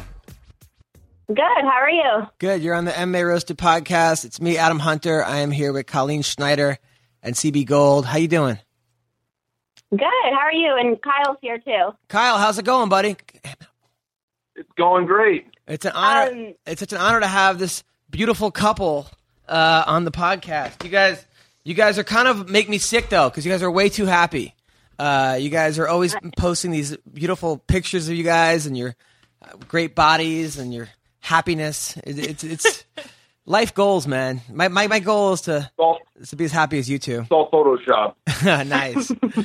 So, so what's going on, Natasha? I, I saw you at the Invicta card uh, with Colleen, when she was the main event, along with uh, Tonya. You look great. Uh, are you are you are you uh, loving Invicta or what? Yeah, I'm loving being back. Um, I wish there were more shows, but uh, it's fun that they're in California now and Vegas. It's not just in Kansas City anymore. Now, how come your sister was on the last one and not, not this one? Did you fire your sister? I fired her. No, um, she lives in Vegas, and so I try to keep um, some fresh faces, so it's not the same girls all the time. So she'll be, she'll probably work Vegas cards, and then I'll use California girls for the California show. So you hire the girls? Uh, yeah, Shannon from the beginning, she she hired me first, and then was like, "Hey, I'm going to give you, kind of put you in charge of picking the other girls," and and gave me a a basic um, outline of what she wants. She doesn't want just randoms representing strong women. She wants strong, fit, healthy women to be able to stand behind these athletes because you can't just be uh, it's not just about being hot. It's about being kind of the full package. So I kind of have that in mind when I'm hiring girls. Usually they're my friends too. Right, right. Now, now, so how do you how do you do that? You have like an open casting, or do you interview them, or do you audition them? How no, that? I no, I don't. There's no. I, I think that's kind of ridiculous. It's just kind of based off of people who I know that are um, just healthy minded, healthy body, and just kind of. Sh- Shannon wants strong women representing strong women. She doesn't want, like I said, she doesn't want it to be just about oh she's beautiful. Like if people go to follow any of the girls that I hire, they're hopefully going to be inspired and, and think that we represent the athletes well. That Asian girl was pretty hot. The last one. Oh yeah, yes, she's gorgeous. Yeah. That's really cool that Shannon uh, has you doing that and running that, and that's the directive she gave you for it. I like that. Yeah. Yeah. How how are you, Colleen? I'm doing really well. How are you? I'm good. I'm bummed I missed you afterwards. I I met your your man meet after so really quick. I'm gonna start calling sweetheart. Josh my I, man I feel stupid because I'm like I'm pretty sure, and uh, Hanato was yeah yeah that's exactly who you thought it was. I was like oh okay I feel like a dummy, but yeah that's really I I didn't realize that you guys were an item. Oh yeah, How how uh, We've behind, been- how behind am I? we, it's been a few years, so that's okay. I don't expect people Yeah. to keep up on my personal life. Yeah. No. I, I think since I became a mom, it's like I have time to kind of quickly look through things, and then the rest of the time it's mom duty. Yeah, no, you're always. By the way, uh, yeah, you you, uh, you look great. By the way, both of you look uh, you look great. Now, how did how did Kyle get you? Because this is this is uh, we have to know. Like when there's a girl who's like a ten, Kyle, what did you do? Well, I'm still figuring it out. Uh, I'm, I'm not quite sure. You know, when we met, we were on a tour for the troops. We were doing like a USO style goodwill tour, and um, you know, I was in a relationship, so I just treated her like my punk sister. You know, I farted in her face and cracked jokes, and I wasn't trying to hit on her. You know, I was just being myself and being funny and goofy, and and then later on, when I became single, uh, that was, I guess, the the magic foundation that kind of. Hello. So yeah, there was there was no trying to be on our best behavior, trying to look good. We were just ourselves because there wasn't a he was in a relationship, so it was like, all right, he's taken. I don't, no one's no one's trying to put on a good a good front. So that was nice because right out the gate there was that we already know each other. I was dating other people. We were just kind of we were just friends. Like you said, he legitimately did fart in my face in front of everyone on the tour. Now, and I always thought farts and poops and everything are really funny. It's never bothered me, so I thought it was really funny. So you were like, "That's the man I'm Um, going to marry." Right there.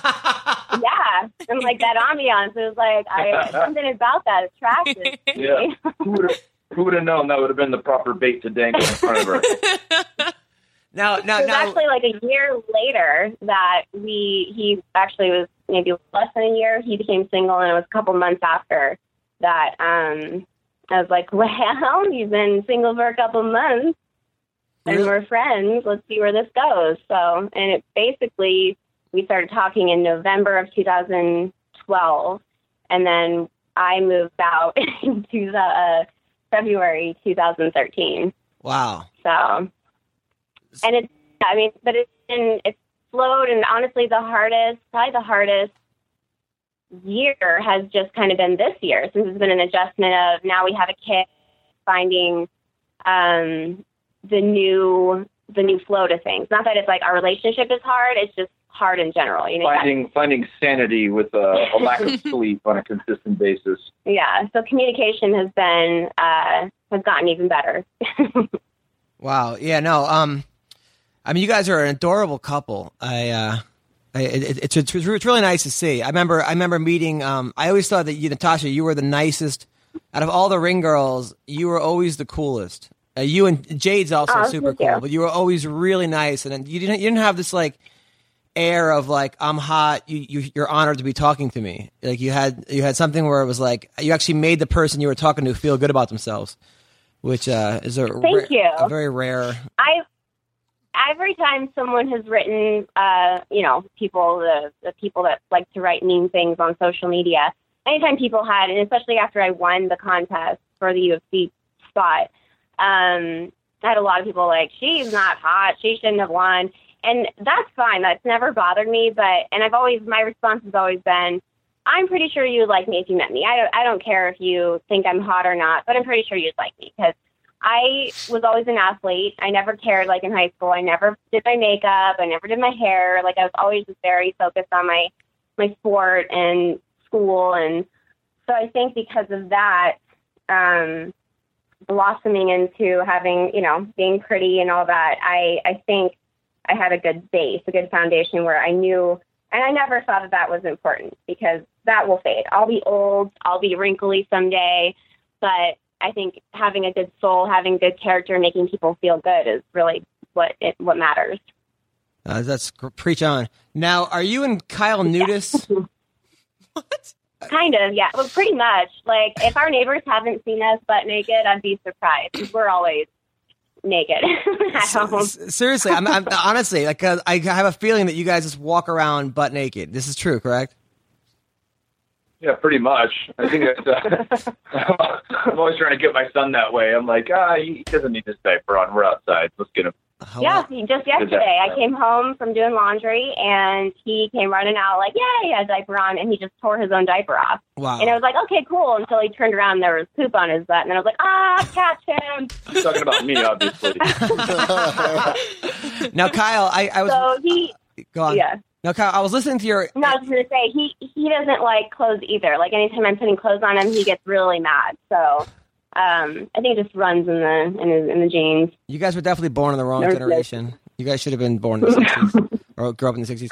Now, now, now, Kyle, I was I was watching your your interview last night with Rogan, and you were talking about taking ayahuasca and uh, uh, DMT and like hallucinogenics. Uh, tell me, why should I do that? Why should you do that? Was that yeah, the question? Yeah. Well, man, that's tough. I don't think everyone should do it because, um, you know, when you pull back the curtain, sometimes you you are uh, afraid of what you see. But it really is just it's been one of the best things that I've ever done in my life. One of the most profound um, tools for perspective change and just really kind of coming to grips with the past and and just having a better understanding of myself, my relationships, and and my actions towards others and things like that. I mean, it's it's uh it's incredible for reflection. You know, I don't think there's many things like it. So what happens? So you, you take you like take this stuff, and then you just start seeing different colors or having realizations, or you're like, man, what- Yeah, I can. I'll, I'll, I'll give a, a a brief end on it. Obviously, uh, I mean, I could talk for three hours and not cover every detail, but basically, uh, they take this tea that's that's brewed for about a day, and it's from two plants in the Amazon, and uh, one of them kind of shuts down. Yeah. And uh, maybe within an hour, you start to kind of feel it working in your hand. You kind of feel uh, this rush of energy, and all right, yeah. So you see the kaleidoscope of geometrical shapes, and it's really quite beautiful. And then um, some point after that, you uh, you go through La Purga, which is kind of the tough part that people would really lose interest if they were just reading about it online. Um, and that, yeah, Natasha had heard about this. You know, I don't want to throw up and shit my pants in the woods and not have uh, running water or anything like that. So she she was she was like, why don't you try it first and see how it goes, and you can come back and tell me.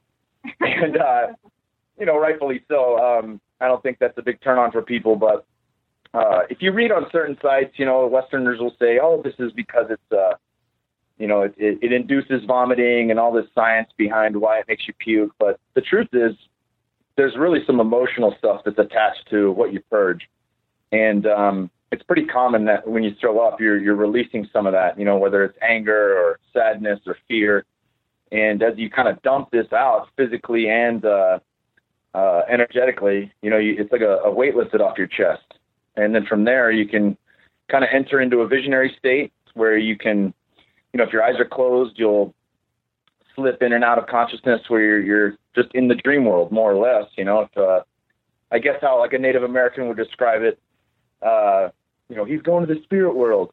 yeah, you could, but it's not like watching a movie where you're just this third party. I mean, you really, whether you see um, a dragon or some weird thing, or you talk to a snake, it's very personal. You know, whatever you see is is really detailed for you. Um, so to give an example, because that's kind of vague, my very first vision on my very first ceremony, uh, I was Natasha arguing with me, and it was every argument we had ever had in our entire relationship sped up.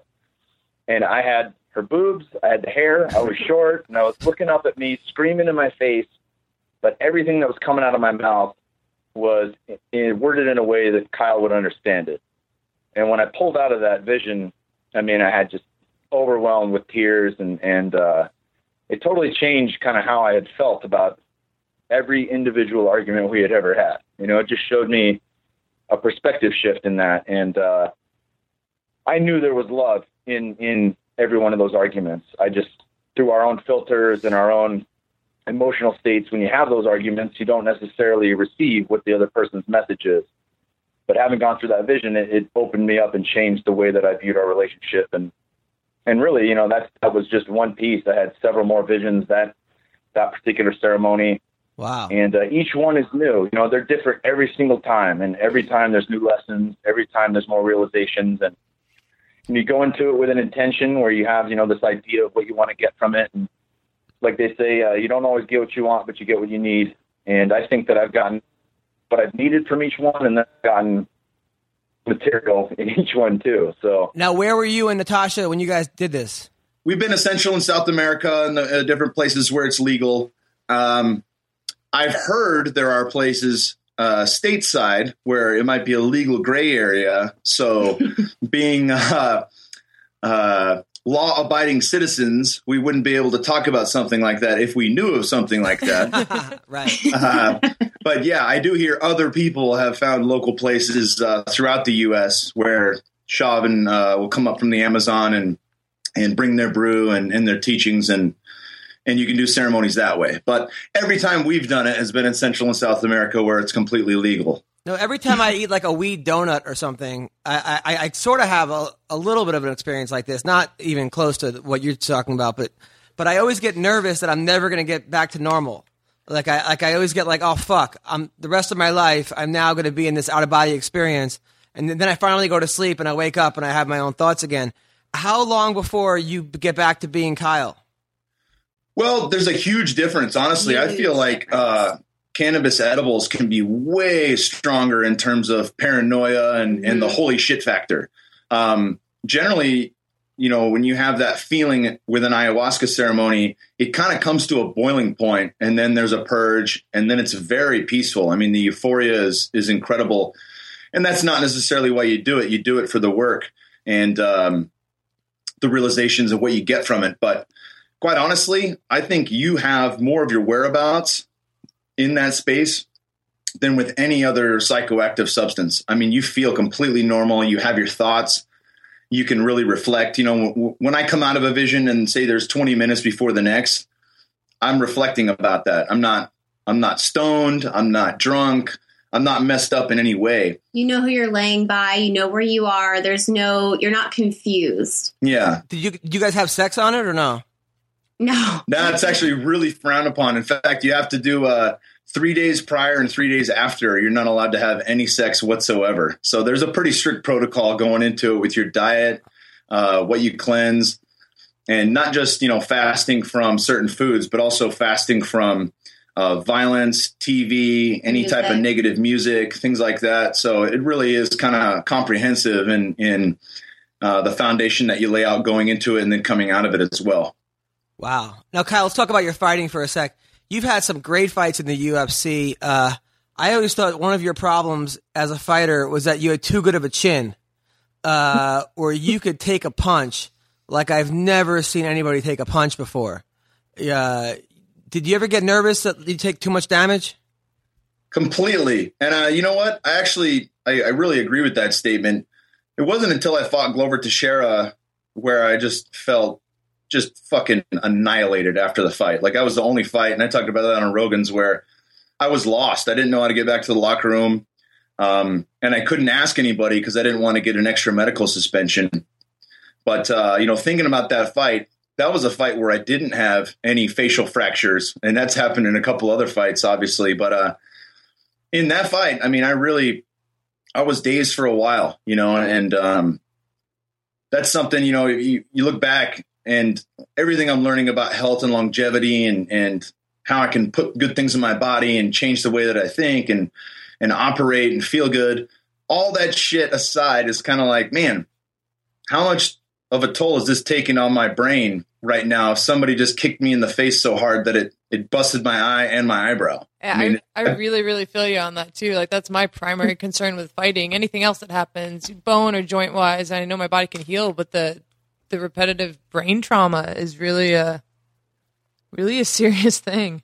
It is, and there's nothing, you know, there's no pension, there's nothing down Yeah. down the road for you, you know, to help you out. It's a it's a pretty big deal. On on a side note, Colleen, I think you have one of the most beautiful faces I've ever seen. Like considering how much you train and how many fights you've had, you have a phenomenal face. For now, thank you. so honestly, I would rather have my face get messed up than my brain. I value That's the latter more. Well, Kyle's had some some teammates that were not much older than him who while they're sparring or in training, they would be drooling and they wouldn't even know. Uh, So is that because you walk by? I mean, this Fair is what- point. but yeah, it's it's one of those things where it's a especially having children now and, and having that in the back of our you know his mind, our mind is not wanting to be um wanting to be just completely there for the kids as they you know as he ages as they get older and not uh yeah, if you hang out with older people and you see them forget their keys or they're having a conversation with you and they completely forget their train of thought, and they're tell just the same story. Yeah, they tell the same- again. yeah, you, you meet with them and they're telling the exact same story because they completely forgot ever telling you. Those are normal people. You know, they're normal people in their 60s that ha- are, starting to slip in that direction. And they didn't get hit in the face for a living for, for an extended period of time. So, yeah, it's, I never want to be in that position. You know, if you've ever seen somebody with Alzheimer's or dementia, Yeah. that's not a pretty picture. I mean, you're basically a prisoner in your own body. You don't have your memories, and um, yeah, that you know, looking down uh, the light at the end of the tunnel for for what we get paid and everything like that. I feel like I got everything I needed from fighting, um, and obviously, you know, the losses played a huge factor. If I if I had been winning those fights, uh, I might still be doing it. But considering the pay, the fact that I had to work two jobs the entire time I was in the UFC, uh, the juice really wasn't worth the squeeze anymore. How uh, how close were you to uh, playing pro football? Not close at all. Uh, I feel I feel like I was really good, and I could have played. Um, I could have started Division One football on a lot of teams, but I walked on at Arizona State and I sat the bench. You know, I made travel squad. Uh, they gave me a couple plays each game.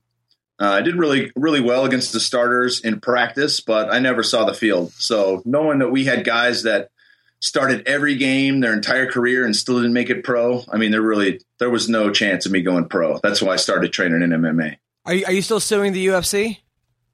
Yep, still suing them. That's still going on. How's that going? It's going good. You know, it's a really long process. Um, I think what it boils down to is kind of exposing the the practices that they're doing as a monopoly, monopsony, and um, really just changing. I think what every major sport had to go through. Uh, the NFL went through it a couple of times in the 70s and then again in 2007. Just to give a ballpark here, when the NFL players went on strike in 2007, they were fighting for 55% of the revenue, in which the owners would get 45%. And uh, the judges sided with the players, and they ended up getting 55%. Now, it's estimated that the fighters in the UFC total revenue, even with Conor's big payouts and guys like that, that it's still 15% to the fighters and about 85% to the owners. That's, that's not good. No bueno. No, it's No bueno. Yeah, And I mean, outside of just pay, things like, like health insurance and like you're talking about, we're, we're taking brain trauma that's going to affect us for the rest of our lives, and we're only receiving any revenue from this while we're actually doing it. I mean, a fighters Yeah, union is so incredibly necessary and important. yeah, no, so much to it. Yeah, there's really so much more to it than just pay. But that's just one one example for people to wrap their head around. But I mean, really, yeah, when you talk about medical insurance, the fact that they oh we we're the first combat uh, combat sport to do medical insurance. Well, it's it's really injury insurance, you know, and you still have to pay fifteen hundred dollars out of pocket if you get hurt outside of a fight. So you still get a lot of fighters that go into the fight hurt and then say, "Oh, hey, my shoulder went out in the fight." yeah, you know, happens all the time. please fix it free now. You know, they got to wait to get to get healed up. So, um, you know, and, and really what it boils down to too is just not allowing fighters to shop around. I know plenty of guys who had one fight left on their contract and were forced to re-sign because if they said no, I want to shop, then they got sat on the bench. That happened with Andre Arlovsky. It happened with a number of guys, and, and Arlovsky ended up, you know, they sat him for 11 months. Finally, had him fight, and they put him on the undercard against a really talented wrestler who they hoped was going to beat him and um, you know just a lot of sneaky underhanded shit like that that goes on so i think a fighters association and kind of bringing these things to light will will really help change that in the future Yeah, they just cut someone after a win recently. Who they cut? They cut someone last week after I think Mart Martins. They think they Lucas Martins. They cut somebody after a win last week. I was like, what the fuck? Yeah the rumors are that they're really trying to to cut as many people as they can to kind of show that their profits are better because they're trying to sell so they, they want to get rid of the company now and, and really show that there's not a lot of overhead and there's a huge profit margin and and they're doing whatever they can as a, as a corporation to make that happen It's crazy. man. I, I just, you know, it, it, it, it is ridiculous. I mean, uh, it's not even the UFC though. It's also like when I when I watch like Bellator and the guy gets fifteen hundred dollars and he's on the main card of a fight uh, on TV on Spike. I'm like, Jesus Christ, man! The guy, Yeah. the guy in the commercial made fifty five million times Yeah. more than he did. like, Yeah, what, look what happened with uh, Will Brooks. He's the champ. They didn't re-sign him. Uh, same thing with Ben Askren. yeah, You could say what you want about about their style. It doesn't matter if they have a boring style. If they're winning and they're the the champions, I mean that's it's ludicrous the fact that they wouldn't be able to to have an option to re-sign themselves and and to get guaranteed money and all these things that go, that go into these contracts in other sports, especially as as a defending champion. uh, that is ridiculous. Uh, on a lighter note, so your sister's really hot, Natasha. Um, when you guys were growing up, were you two the hot sisters in your town? Uh, no. I mean, she was always the the hot sister because she, I don't know, she's always looked like that.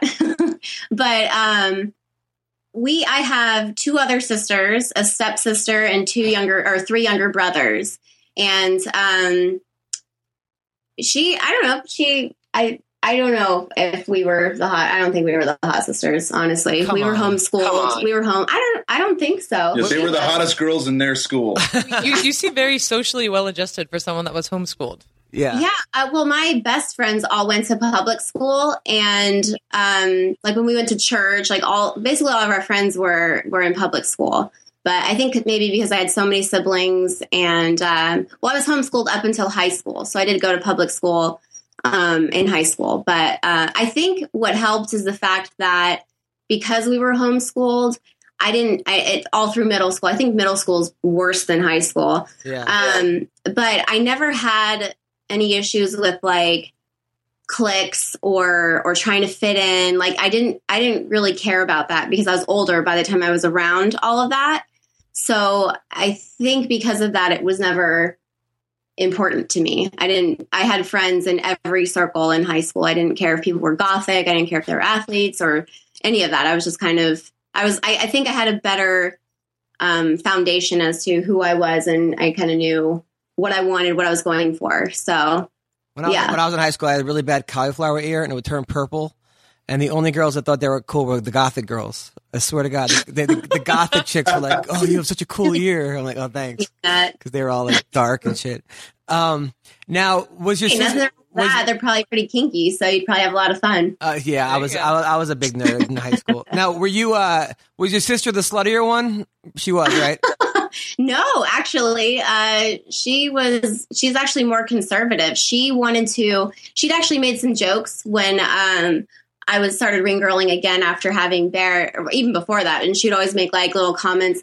Oh, maybe I'll do it. Ha ha ha. And so she did it enough to where I was like, I think you really are interested in doing it. If you're interested in doing it, I'll I'll you know get you in a show. So it was a huge for her. It was mostly like kind of trying something new um, stepping out because she's always been way more conservative. Um, she's never been drunk. She's never been to like a club and gone dancing. Like she's just very, um, I don't know the word, just wholesome. Now, your by the way, your butt got much nicer since having a kid, which Thank is you. that's that's not the norm though, right? Normally, p- p- girls get like soccer mom bodies and shit when they have kids, but Um, I think so. Honestly, I have a lot to to thank for that. First of all, I couldn't run when I was pregnant. Bear was pretty low, so I felt like every time I ran, I felt like he was going to just fall out of my vagina.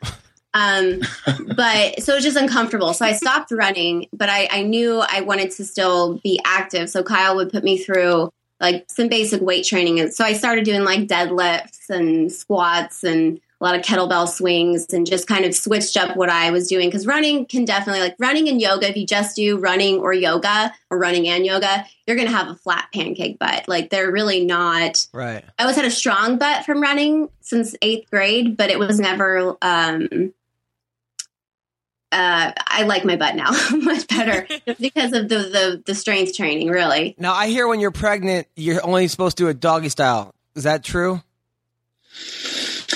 I think we did a lot of different things. Hmm. Are you familiar with the porn star Briana Banks? Yes, I actually know her personally. Do you really? Yeah, she came to my show like two weeks ago. So you know the move where she lies down on the bed backwards, and then the guy kind of walks over uh, for oral. Uh, we haven't tried that yet, but I I just went through my head for some reason. yeah. no, yeah, it was doggy style the whole time. no, it wasn't. Think like if it wasn't doggy style, he can't like lay on my stomach. But towards the end, when you're in the third trimester, yeah, most of the time you're you're getting creative. There was a lot of fat people sex, like lying on our sides, you know, like with the TV on. And That's what hand. that's what I have usually. Uh, now, now, now, Colleen, uh, do you want to have kids with Josh? You guys talked about it. Yeah, we have. I think we will. Mm, wow, it's gonna be one fucked up kid. I love it. Wow, thanks. thanks No, it's Adam. gonna be it's gonna be a beautiful kid. Uh, now I'm I'm looking at a picture right now uh, of you breastfeeding and Kyle licking one nipple and the baby licking the other. That might be the did greatest. you That find sounds that like a great time. How Uh, did you find that? Because everybody, every time I posted it, it got. um No, Twitter doesn't. Twitter doesn't take it Oh, down. that's right. It's still on Twitter. I was going to say Facebook and Instagram both it got um, alerts because apparently that's worse than other photos people post or, you know, any other thing, any photo shoots I've ever posted. No one deletes those. But breastfeeding my Yeah. son and my husband at the same time. that's amazing. That is, that is amazing. Kyle, how's breast milk taste? It's honestly, it's really good. It doesn't taste well. I should say, not all breast milk is the same. You know, no different than if you get a yeah. grain-fed cow versus a grass-fed cow. But uh, Yeah, Natasha's was great. So I, I was hooked up to the to the tap quite often. That's awesome. That's amazing. well, listen, you two. Uh, I look forward to seeing you guys next time. You're going to be in LA for 199. No, unfortunately, well, I'll have to watch that. I work on weekends, so I'll be I'll be working and watching my man Luke seal the deal. Where you where you working? Uh, I bounce and bartend on the weekends at a at a bikini bar. So if you're ever up here in the Bay Area, I'll take you to a fine establishment and show you a good time. I, what's it called? Sporty's Bikini Bar. Now, now the problem with saying that is I'm gonna get a bunch of fight fans in there like, oh hey man, you're, you're that fighter guy. Tell me how you're fight. What's it like to get punched in the face? Uh, well, listen, I will 100% take you up on that. Uh, you guys are amazing. Uh, enjoy the rest of your week.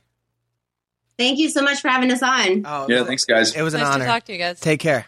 Bye, Colleen. Bye. Okay. So Natasha's breast milk is sponsored by Tip a Fighter. Listen, This is what uh, I do during interviews. See, I'm pretty sure you just have that picture saved on your phone already. That was how you found it. all right. Well, we had Natasha. That's called Division Ribeiro. and Kyle. so we got a couple fights this week. Uh, uh, oh, but we'll talk about Bellator fights. See Bellator fights Friday night.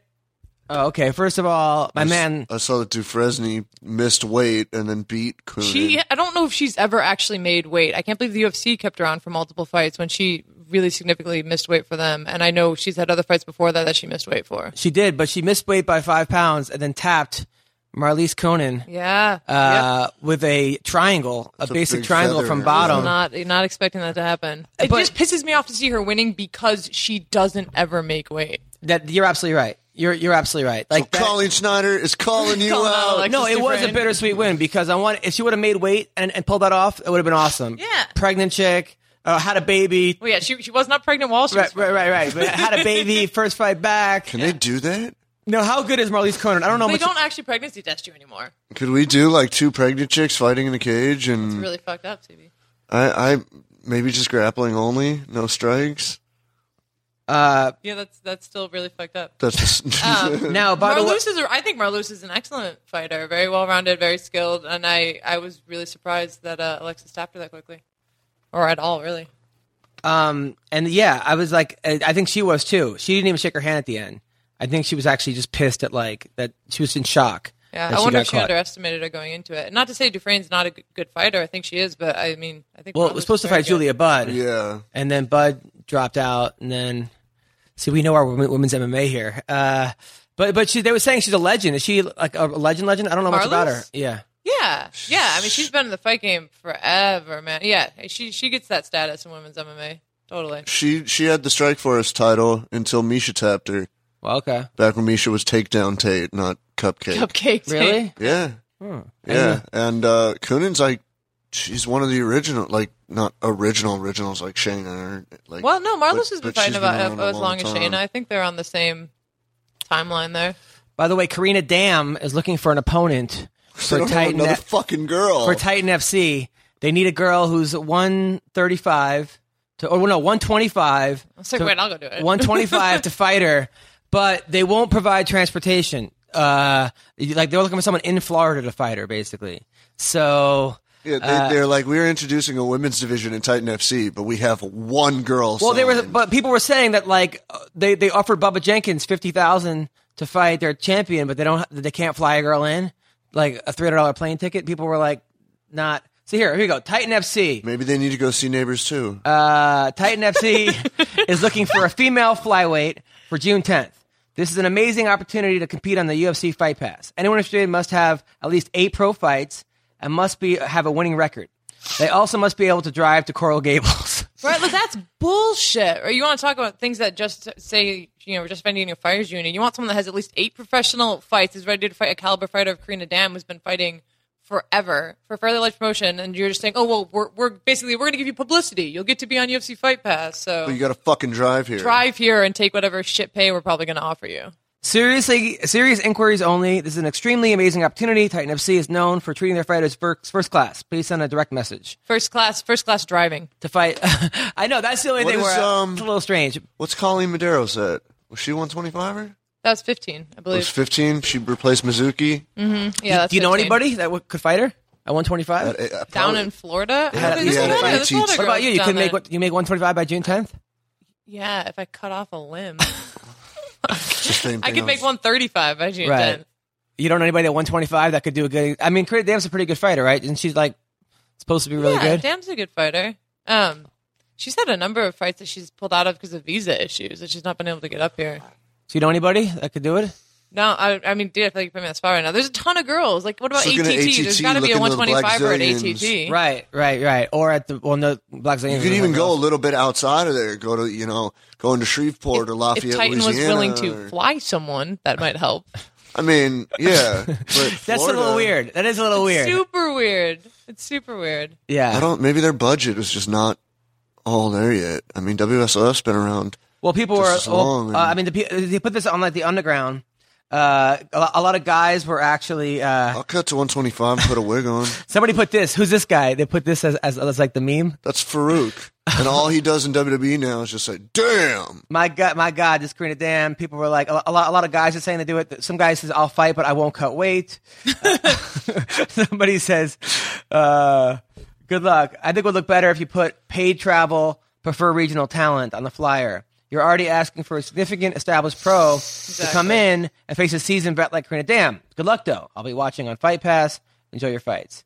Uh, and then the guys, Jason, Jason, who's been on the show, says the reason for the drive is that we are looking for the best town in Florida has to offer. I, I have said this time and time again, travel will be paid, and most times miles cost as much as a flight.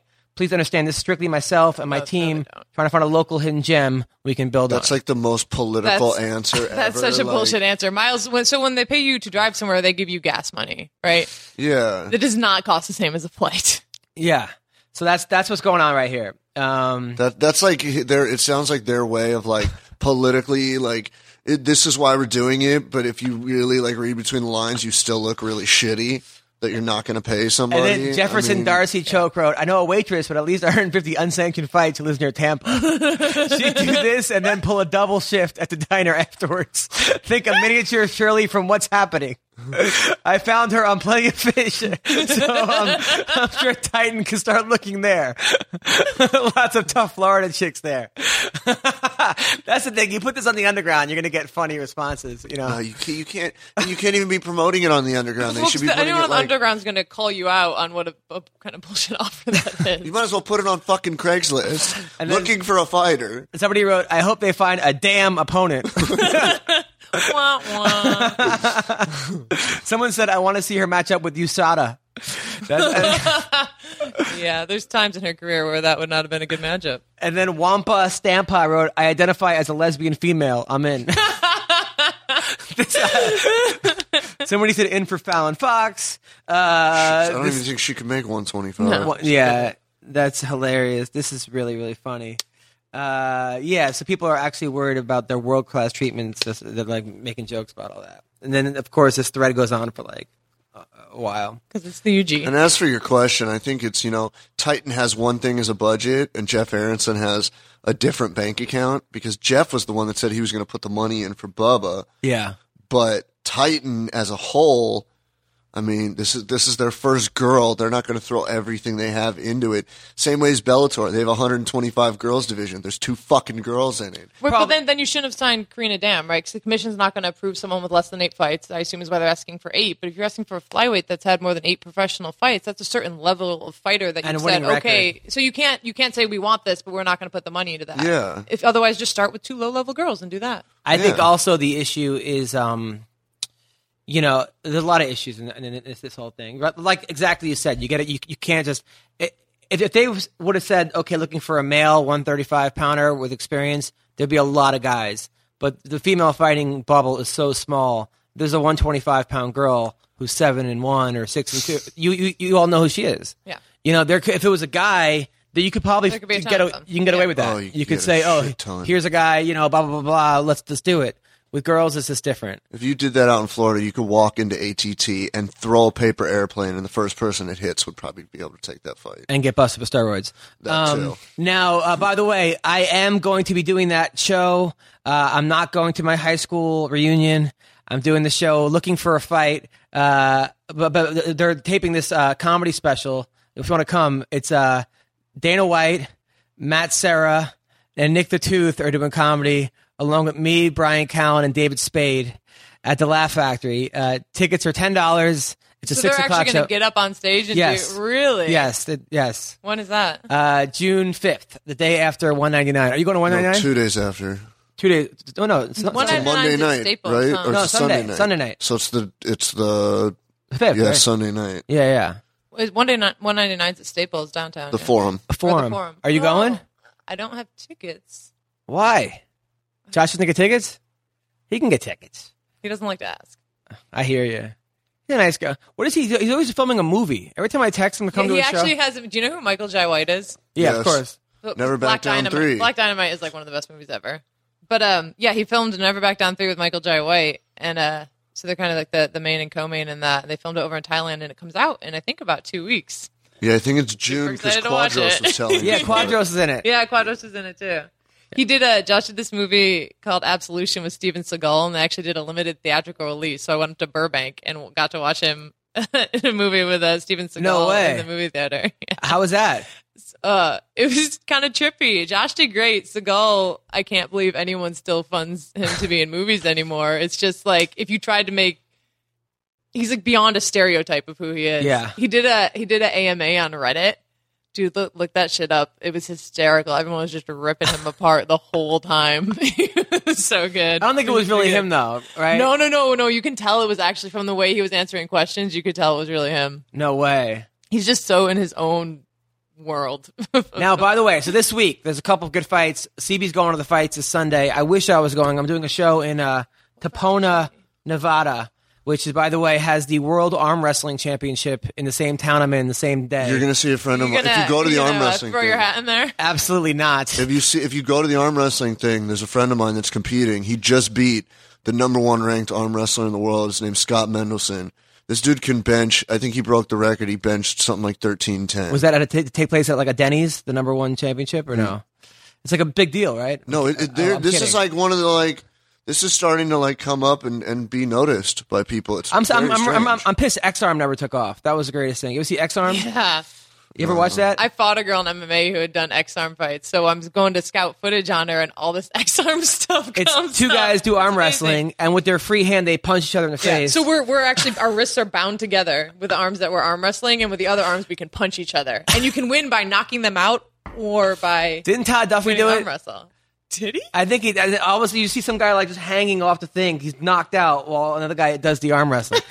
I'm surprised this thing never took off. You look up X Arm. That you, you'll you'll laugh your ass off. I'm more excited for the bare knuckle boxing championship. Yeah, we're going. I, I might go to that. I wanna, it's in June. You're- I thought we were doing the whole fucking the the it's the Periscope day podcast. after Titan FC uh, uh, is the bare knuckle boxing championship between Shannon the Cannon Ritch. Shut up. Yes. The guy who knocked out your ex boyfriend. Yeah. Uh, he's fighting Bobby Gunn, who's 72 and 0 in bare knuckle boxing. And we have like three friends That's that have thrown their amazing. hat in. Is that where is that? It's in Florida. Florida. Oh, man. and Rudy But it's on pay per view. Like it's it's on what is it? Internet pay per view or TV pay per view? Uh, he's saying it's going to get a, a million buys. I don't know if it's going to get a million buys. I, I will pay for that. How much could it be? Ten bucks? I 20 might get a flat screen just for. I have that. one for you.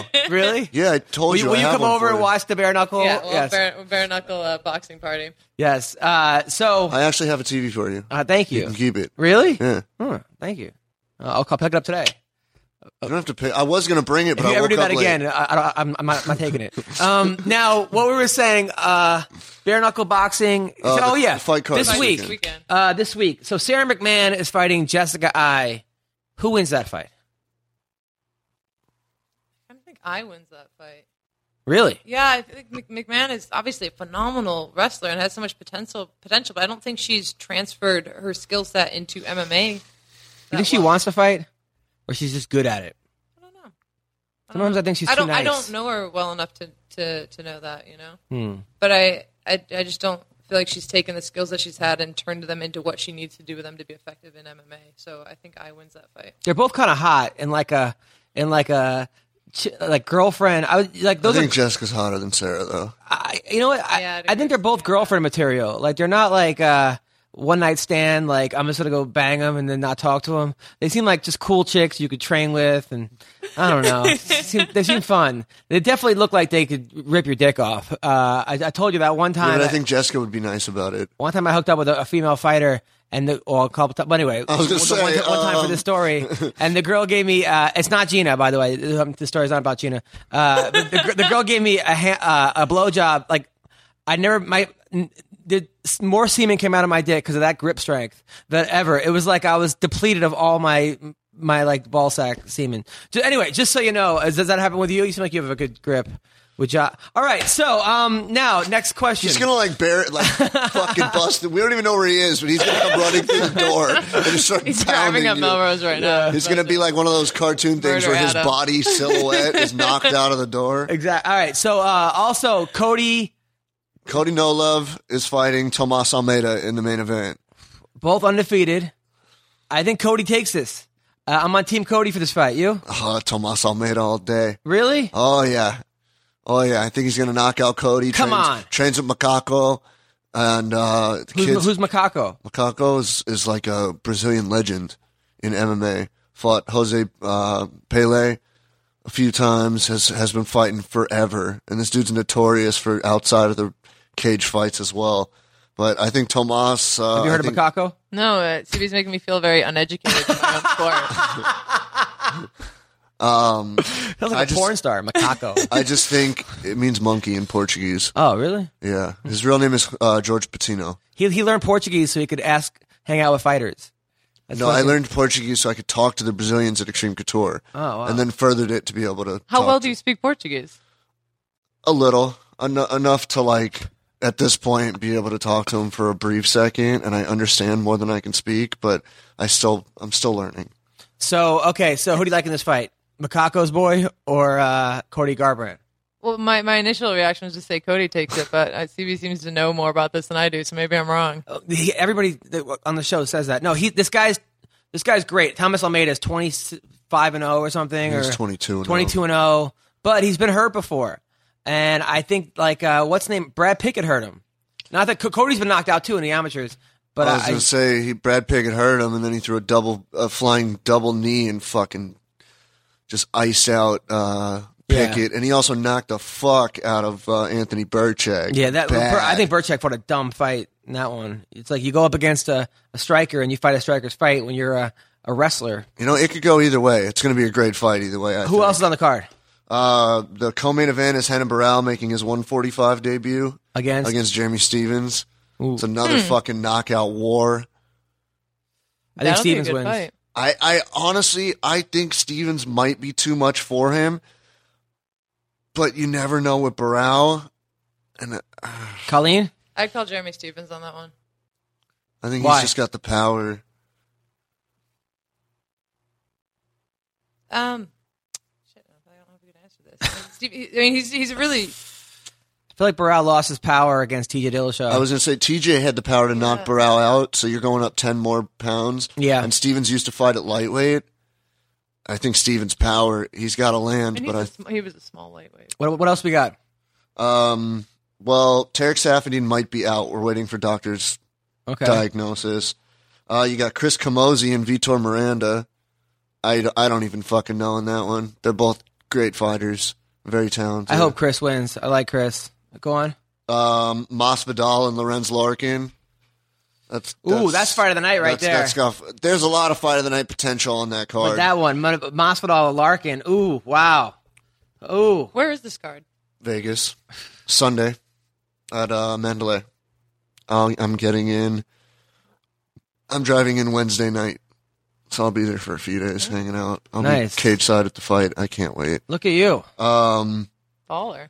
Yeah, you said McMann and Eye, and then you got two friends of the show. You got Aljo and Bryan Caraway. Ooh, oh man, Aljamain Sterling, Bryan Caraway. You know, it's like Did we did we negotiate the winner gets the tips of the other? I don't know if Caraway signed up for that, uh, but hopefully, uh, once again, Aljamain Sterling with tip a fighter. Let's tip this guy if he pulls off the the fight against Caraway.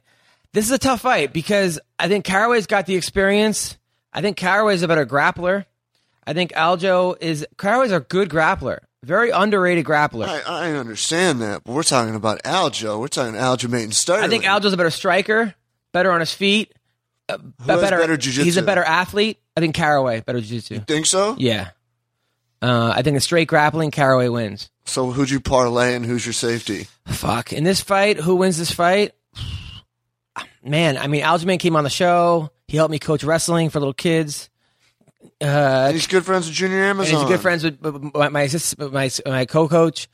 Whereas Caraway, I hung out with in Vegas. We had a great So you're night. just basing this on who He, he does this every time with. two weeks ago. He did a pr- he did a disclaimer on the show that I wasn't here for. None of this. I like this person and la la la. And then the next week he's like, "Well, they've been on the show, so I got to go for them." I'm Yeah, like, "What they- happened to if that?" well, fuck that. If they, if they come, no, no, that's not what happened. Tyler said, "Well, this guy's a great fighter," but then he put up against him. I said, "You can't say this guy's a great fighter. I don't. We know he's a great You fighter." said you can't pick on liking someone, Oh, well, and then you you're like, "Well, Heather's been on the on the show, so I can't pick against her." yeah, I can't do that. Didn't you Uh, say like a month ago that you were going to tr- try and stop um, trying to please everybody all the time? And I can't do that, dude. I'm I, I'm, I'm in therapy uh, twice a month. twice a month. yeah, it was I was every- in like twice a week. I, I and you should be twice a day. Uh, but what I'm saying is is that my ther- yeah, you're right. My ther- I'm, I'm working on that in therapy. I was I was going four times a, a We're month, definitely in LA you- right now. Uh, but then Do you bet the same way? Do you bet based on who you like, or do you bet when you're like who you truly believe? Depends. If it's a friend of mine, I'll bet on my friend because I'm happy for that person and I'm and I want them to Is win. that why you put fifty on Leslie Smith against Cyborg? I didn't do that actually because I don't want to. Well, the odds are so nuts on that that that's not a bad thing to throw some money on Leslie with. Well, it's the Just same thing as as uh, you know Bisping's like a plus six twenty. Well, I don't want to do right now. online gambling though. That's the thing. I don't like giving my credit card to online gambling Mm. because I feel like I feel like if I if I win, they're gonna say my, my bet didn't go through. I only Well, bet. no, I if I'm wouldn't in do Vegas. that, but like you know, Bisping's plus six something against Rock. Rockhold's a minus like one thousand right now. Yeah. for next week against Bisping. We'll talk about Caraway versus Aljamain. Let's stay on the, the, the topic. I'm just Uh, who do you like in this fight, Colleen? I actually don't even know who the other guy is that Caraway's fighting. Aljamain Sterling is an undefeated prospect out of uh, Matt Serra-Longo, black, uh, athletic as hell, uh, very doesn't he have underrated. all finishes except for one. just just a- Submission finishes or what? Yeah, I think last- but like last basic submission was- finishes. But I think. Oh no, and actually one he hit, hit hit one that was really nice. Johnny Eduardo, he put in a guillotine from Mount, and then he like got up and pulled his his neck up, and it looked like he was going to rip his head off. But his before that though, he did something from like the, the bottom against oh yeah, he did a bottom arm triangle on a guy and finished it. against uh, against a good one against the Asian dude against uh against I think the guy who like fought for the title against uh Was it Wineland? No, no like I don't know who it was it was somebody good he did it against uh Aljo's very, very, very talented. uh, what- am I thinking Horiguchi for some fucking reason No, He- wrong division. Well, He's a 25er. uh who did he I do it love against? Horiguchi though. he caught somebody Right now. he caught somebody anyway so fucking this fight so Oh, Takeya Mizugaki. yeah Oh, see I knew it was somebody good an Asian so who do you, so you're you're going for Aljamain I got Aljamain all day. man it's just Of course, hard I got to see Caraway this week, so it's I gonna just be like interesting. Caraway as I like Aljamain, but Aljamain has called out Caraway and called him a bitch and said he's hiding under Miesha's titty and, and all this shit and called his called his home and like prank called him like on his cell phone like all this shit. Like Caraway just takes so much shit from everybody because he's fucking Miesha Tate uh, that I almost feel bad for the kid. And when I hung out with him, he was such a sweet guy. Until he goes home at night and closes the front door and gets a Naomi Tate, and then you don't feel I, I bad think for him anymore. Sticking a huge fucking vibrator in his ass, and, and anyway, but no, I think it's uh, I don't know, I'm too too close. I, I think it's going to be a draw. I'm, I'm calling the draw. Dr- There's been a few lately. draw. There's been a few lately. the lamest cop out. Who do you think wins this fight? I'm gonna say Caraway, even though that was a, a nice little profile on the other guy, just because I don't actually know who the other guy is. Do you like So, Caraway? Yeah, No, you, think fri- he's a you good guys fighter. friends? I I know him. Any, anyone that you don't like in this world? Seems like you like everybody. I I tend not to uh take things. To, I don't know. People do shitty, stupid things, but you only it bothers you if you choose to allow it to bother you. Right. So I just don't hold on to that shit. So full. So, Plus, she's dating Josh Barnett, so if anybody gets out of line, he, he murders. But. Hey, hey, I can I can murder people myself. so before Josh, it was John Wood. Who was before that? Tank Abbott. Uh, who, who totally was banging Tank Out and Dan, and uh, Don Frye actually same time. was it? A fighter before that? Same time. No, I'm seeing a pattern here. no, it was, Was not. It, was not a fighter before. Randy. Was it Randy? It was not a fighter before that. Was it the gym owner? no, no affiliation with fighting in any way, shape, or form. Was it a rock star? No, no, Uh, was it a chemist? no, Was it someone famous? no. An act? Really? Artist, but not famous. Oh. Was it? Uh. Huh. I don't know. Let's let's not play this game. Yeah, yeah. so interesting. Very interesting person, Colleen. I'm telling you, I, I really think that you and Josh are either going to get married and have kids. and have frightening babies, according to you. no, have frightening, have amazing frightening kids, babies. or, Or you guys, best, or the best fighters ever. or they're gonna go kids. like natural born killers and go on a killing spree and just start murdering people around the country. That'd be cool too. I'm okay with that. yeah, I could totally see that. I love that movie. Good movie. Mm. Well, listen, what do you? So, Colleen, what do you have coming up? Um, honestly, I, I don't know. I just fought for Invicta. I want to get back in there and fight again. So whenever whenever they book me, and in the meantime, maybe I'll do another pro wrestling match. Nice. I think of a nickname for you though. Yeah, yeah. I'm, I'm, you, you come up with a nickname and a gimmick, and uh, if I like it, maybe we'll, we'll go with it. All right. And what do you got coming up? Uh, I'll be in Vegas Wednesday night through Sunday night from Ada Garbrandt. If you're listening to the show, you're going to Vegas with fights. Did you call that up. guy, by the way? Did I call what? And someone said they wanted you to call their friend. Yeah. So okay. So yeah. So the other day I get a message on Facebook from uh, shout out to Tanner Gale for hitting me up. He goes, my brother's birthday is on Sunday. My little brother. He's 17 years old. He's one of the biggest Conor fans, huge UFC fan. By the only- way, he has five Conor McGregor tattoos. All right, go on. anyways, every week, every fucking week. go on. Um, and he says, you know, he's a huge Conor fan. He he watches UFC like almost as much as you do. Would there be any way that you would call him Sunday for his birthday and just talk to him for a little bit? I said, yeah, no problem. That's cool. He said he's a huge fan of the show. And um, so I called the kid yesterday and we spoke for about 40 minutes. Upcoming UFC events, what's going on with Conor, how's everything going? Talking to him. He trains at Power MMA with Ryan Bader and Aaron Simpson and those guys. And um, just had an awesome conversation. I'm uh, Noah. It was nice talking to you, man. If you listen to the show, it was a lot of fun, and uh, it just it warmed my heart to have people, you know, recognize me and ask me to do something like that. It was really, really awesome. You're a nice guy for doing that. And Yeah, my really mom cool. and girl both think it was adorable and cute that they asked me, but you know, Psycho does all, Psycho knows all. Uh, all right. And uh, by the way, tomorrow night I will be in San Diego at the Madhouse Comedy Club. nice. Well, I thought that was Wednesday. Oh yeah, Wednesday night, right? Dime bar tomorrow. Yeah, night. Dime Bar tomorrow night. Tuesday night at the Dime Bar. Uh, Wednesday and living night. with Funny tomorrow night. yes, tomorrow night on Oxygen. Watch my TV show, Living with Funny. What did you ever do without him? Uh, he's the best. I don't, I don't know what I did without him. I was, I was, I was lost before I met CB. Uh, so by the way, and that guy who hit me up saying it was the lamest thing ever that I got mad that Oh, that was absolutely hilarious. I thought it was so Someone hit me up. funny. I got mad because I, I went on Periscope to talk to the I fans. showed it to my mom. and he kept jumping on the Periscope and answering all the questions. So I got irritated with him. I said, "Dude, let me talk to the fucking people directly." And then somebody hit me up and said I was being mean to him, and then that was lame. So I, I, I agree. It was kind of lame. You're right. I, I will I will adhere to that. I will admit when I'm being lame. Um, I there has been many times I've been lame in my life. Uh, so tomorrow night, watch Living with Funny on Oxygen. I go on a date with Jessica Penne. Uh, it goes horrible.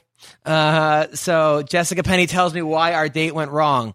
Also, Julianna Peña uh, is gives me dating advice on the show. So I got two females. In Not the, someone you should be taking dating advice from. Julianna, I love you.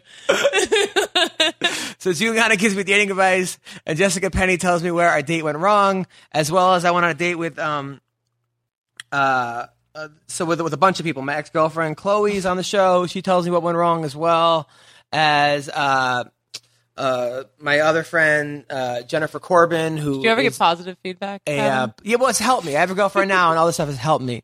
Who's a uh, playmate as well as Jenna Lewis from Survivor. We went on a date also, and she tells me why our relationship didn't work out. So uh, tomorrow night you could watch uh, uh, four girls that I have went out with in the past tell me why it went wrong um, uh, on Oxygen, and all, it's on eleven times this week.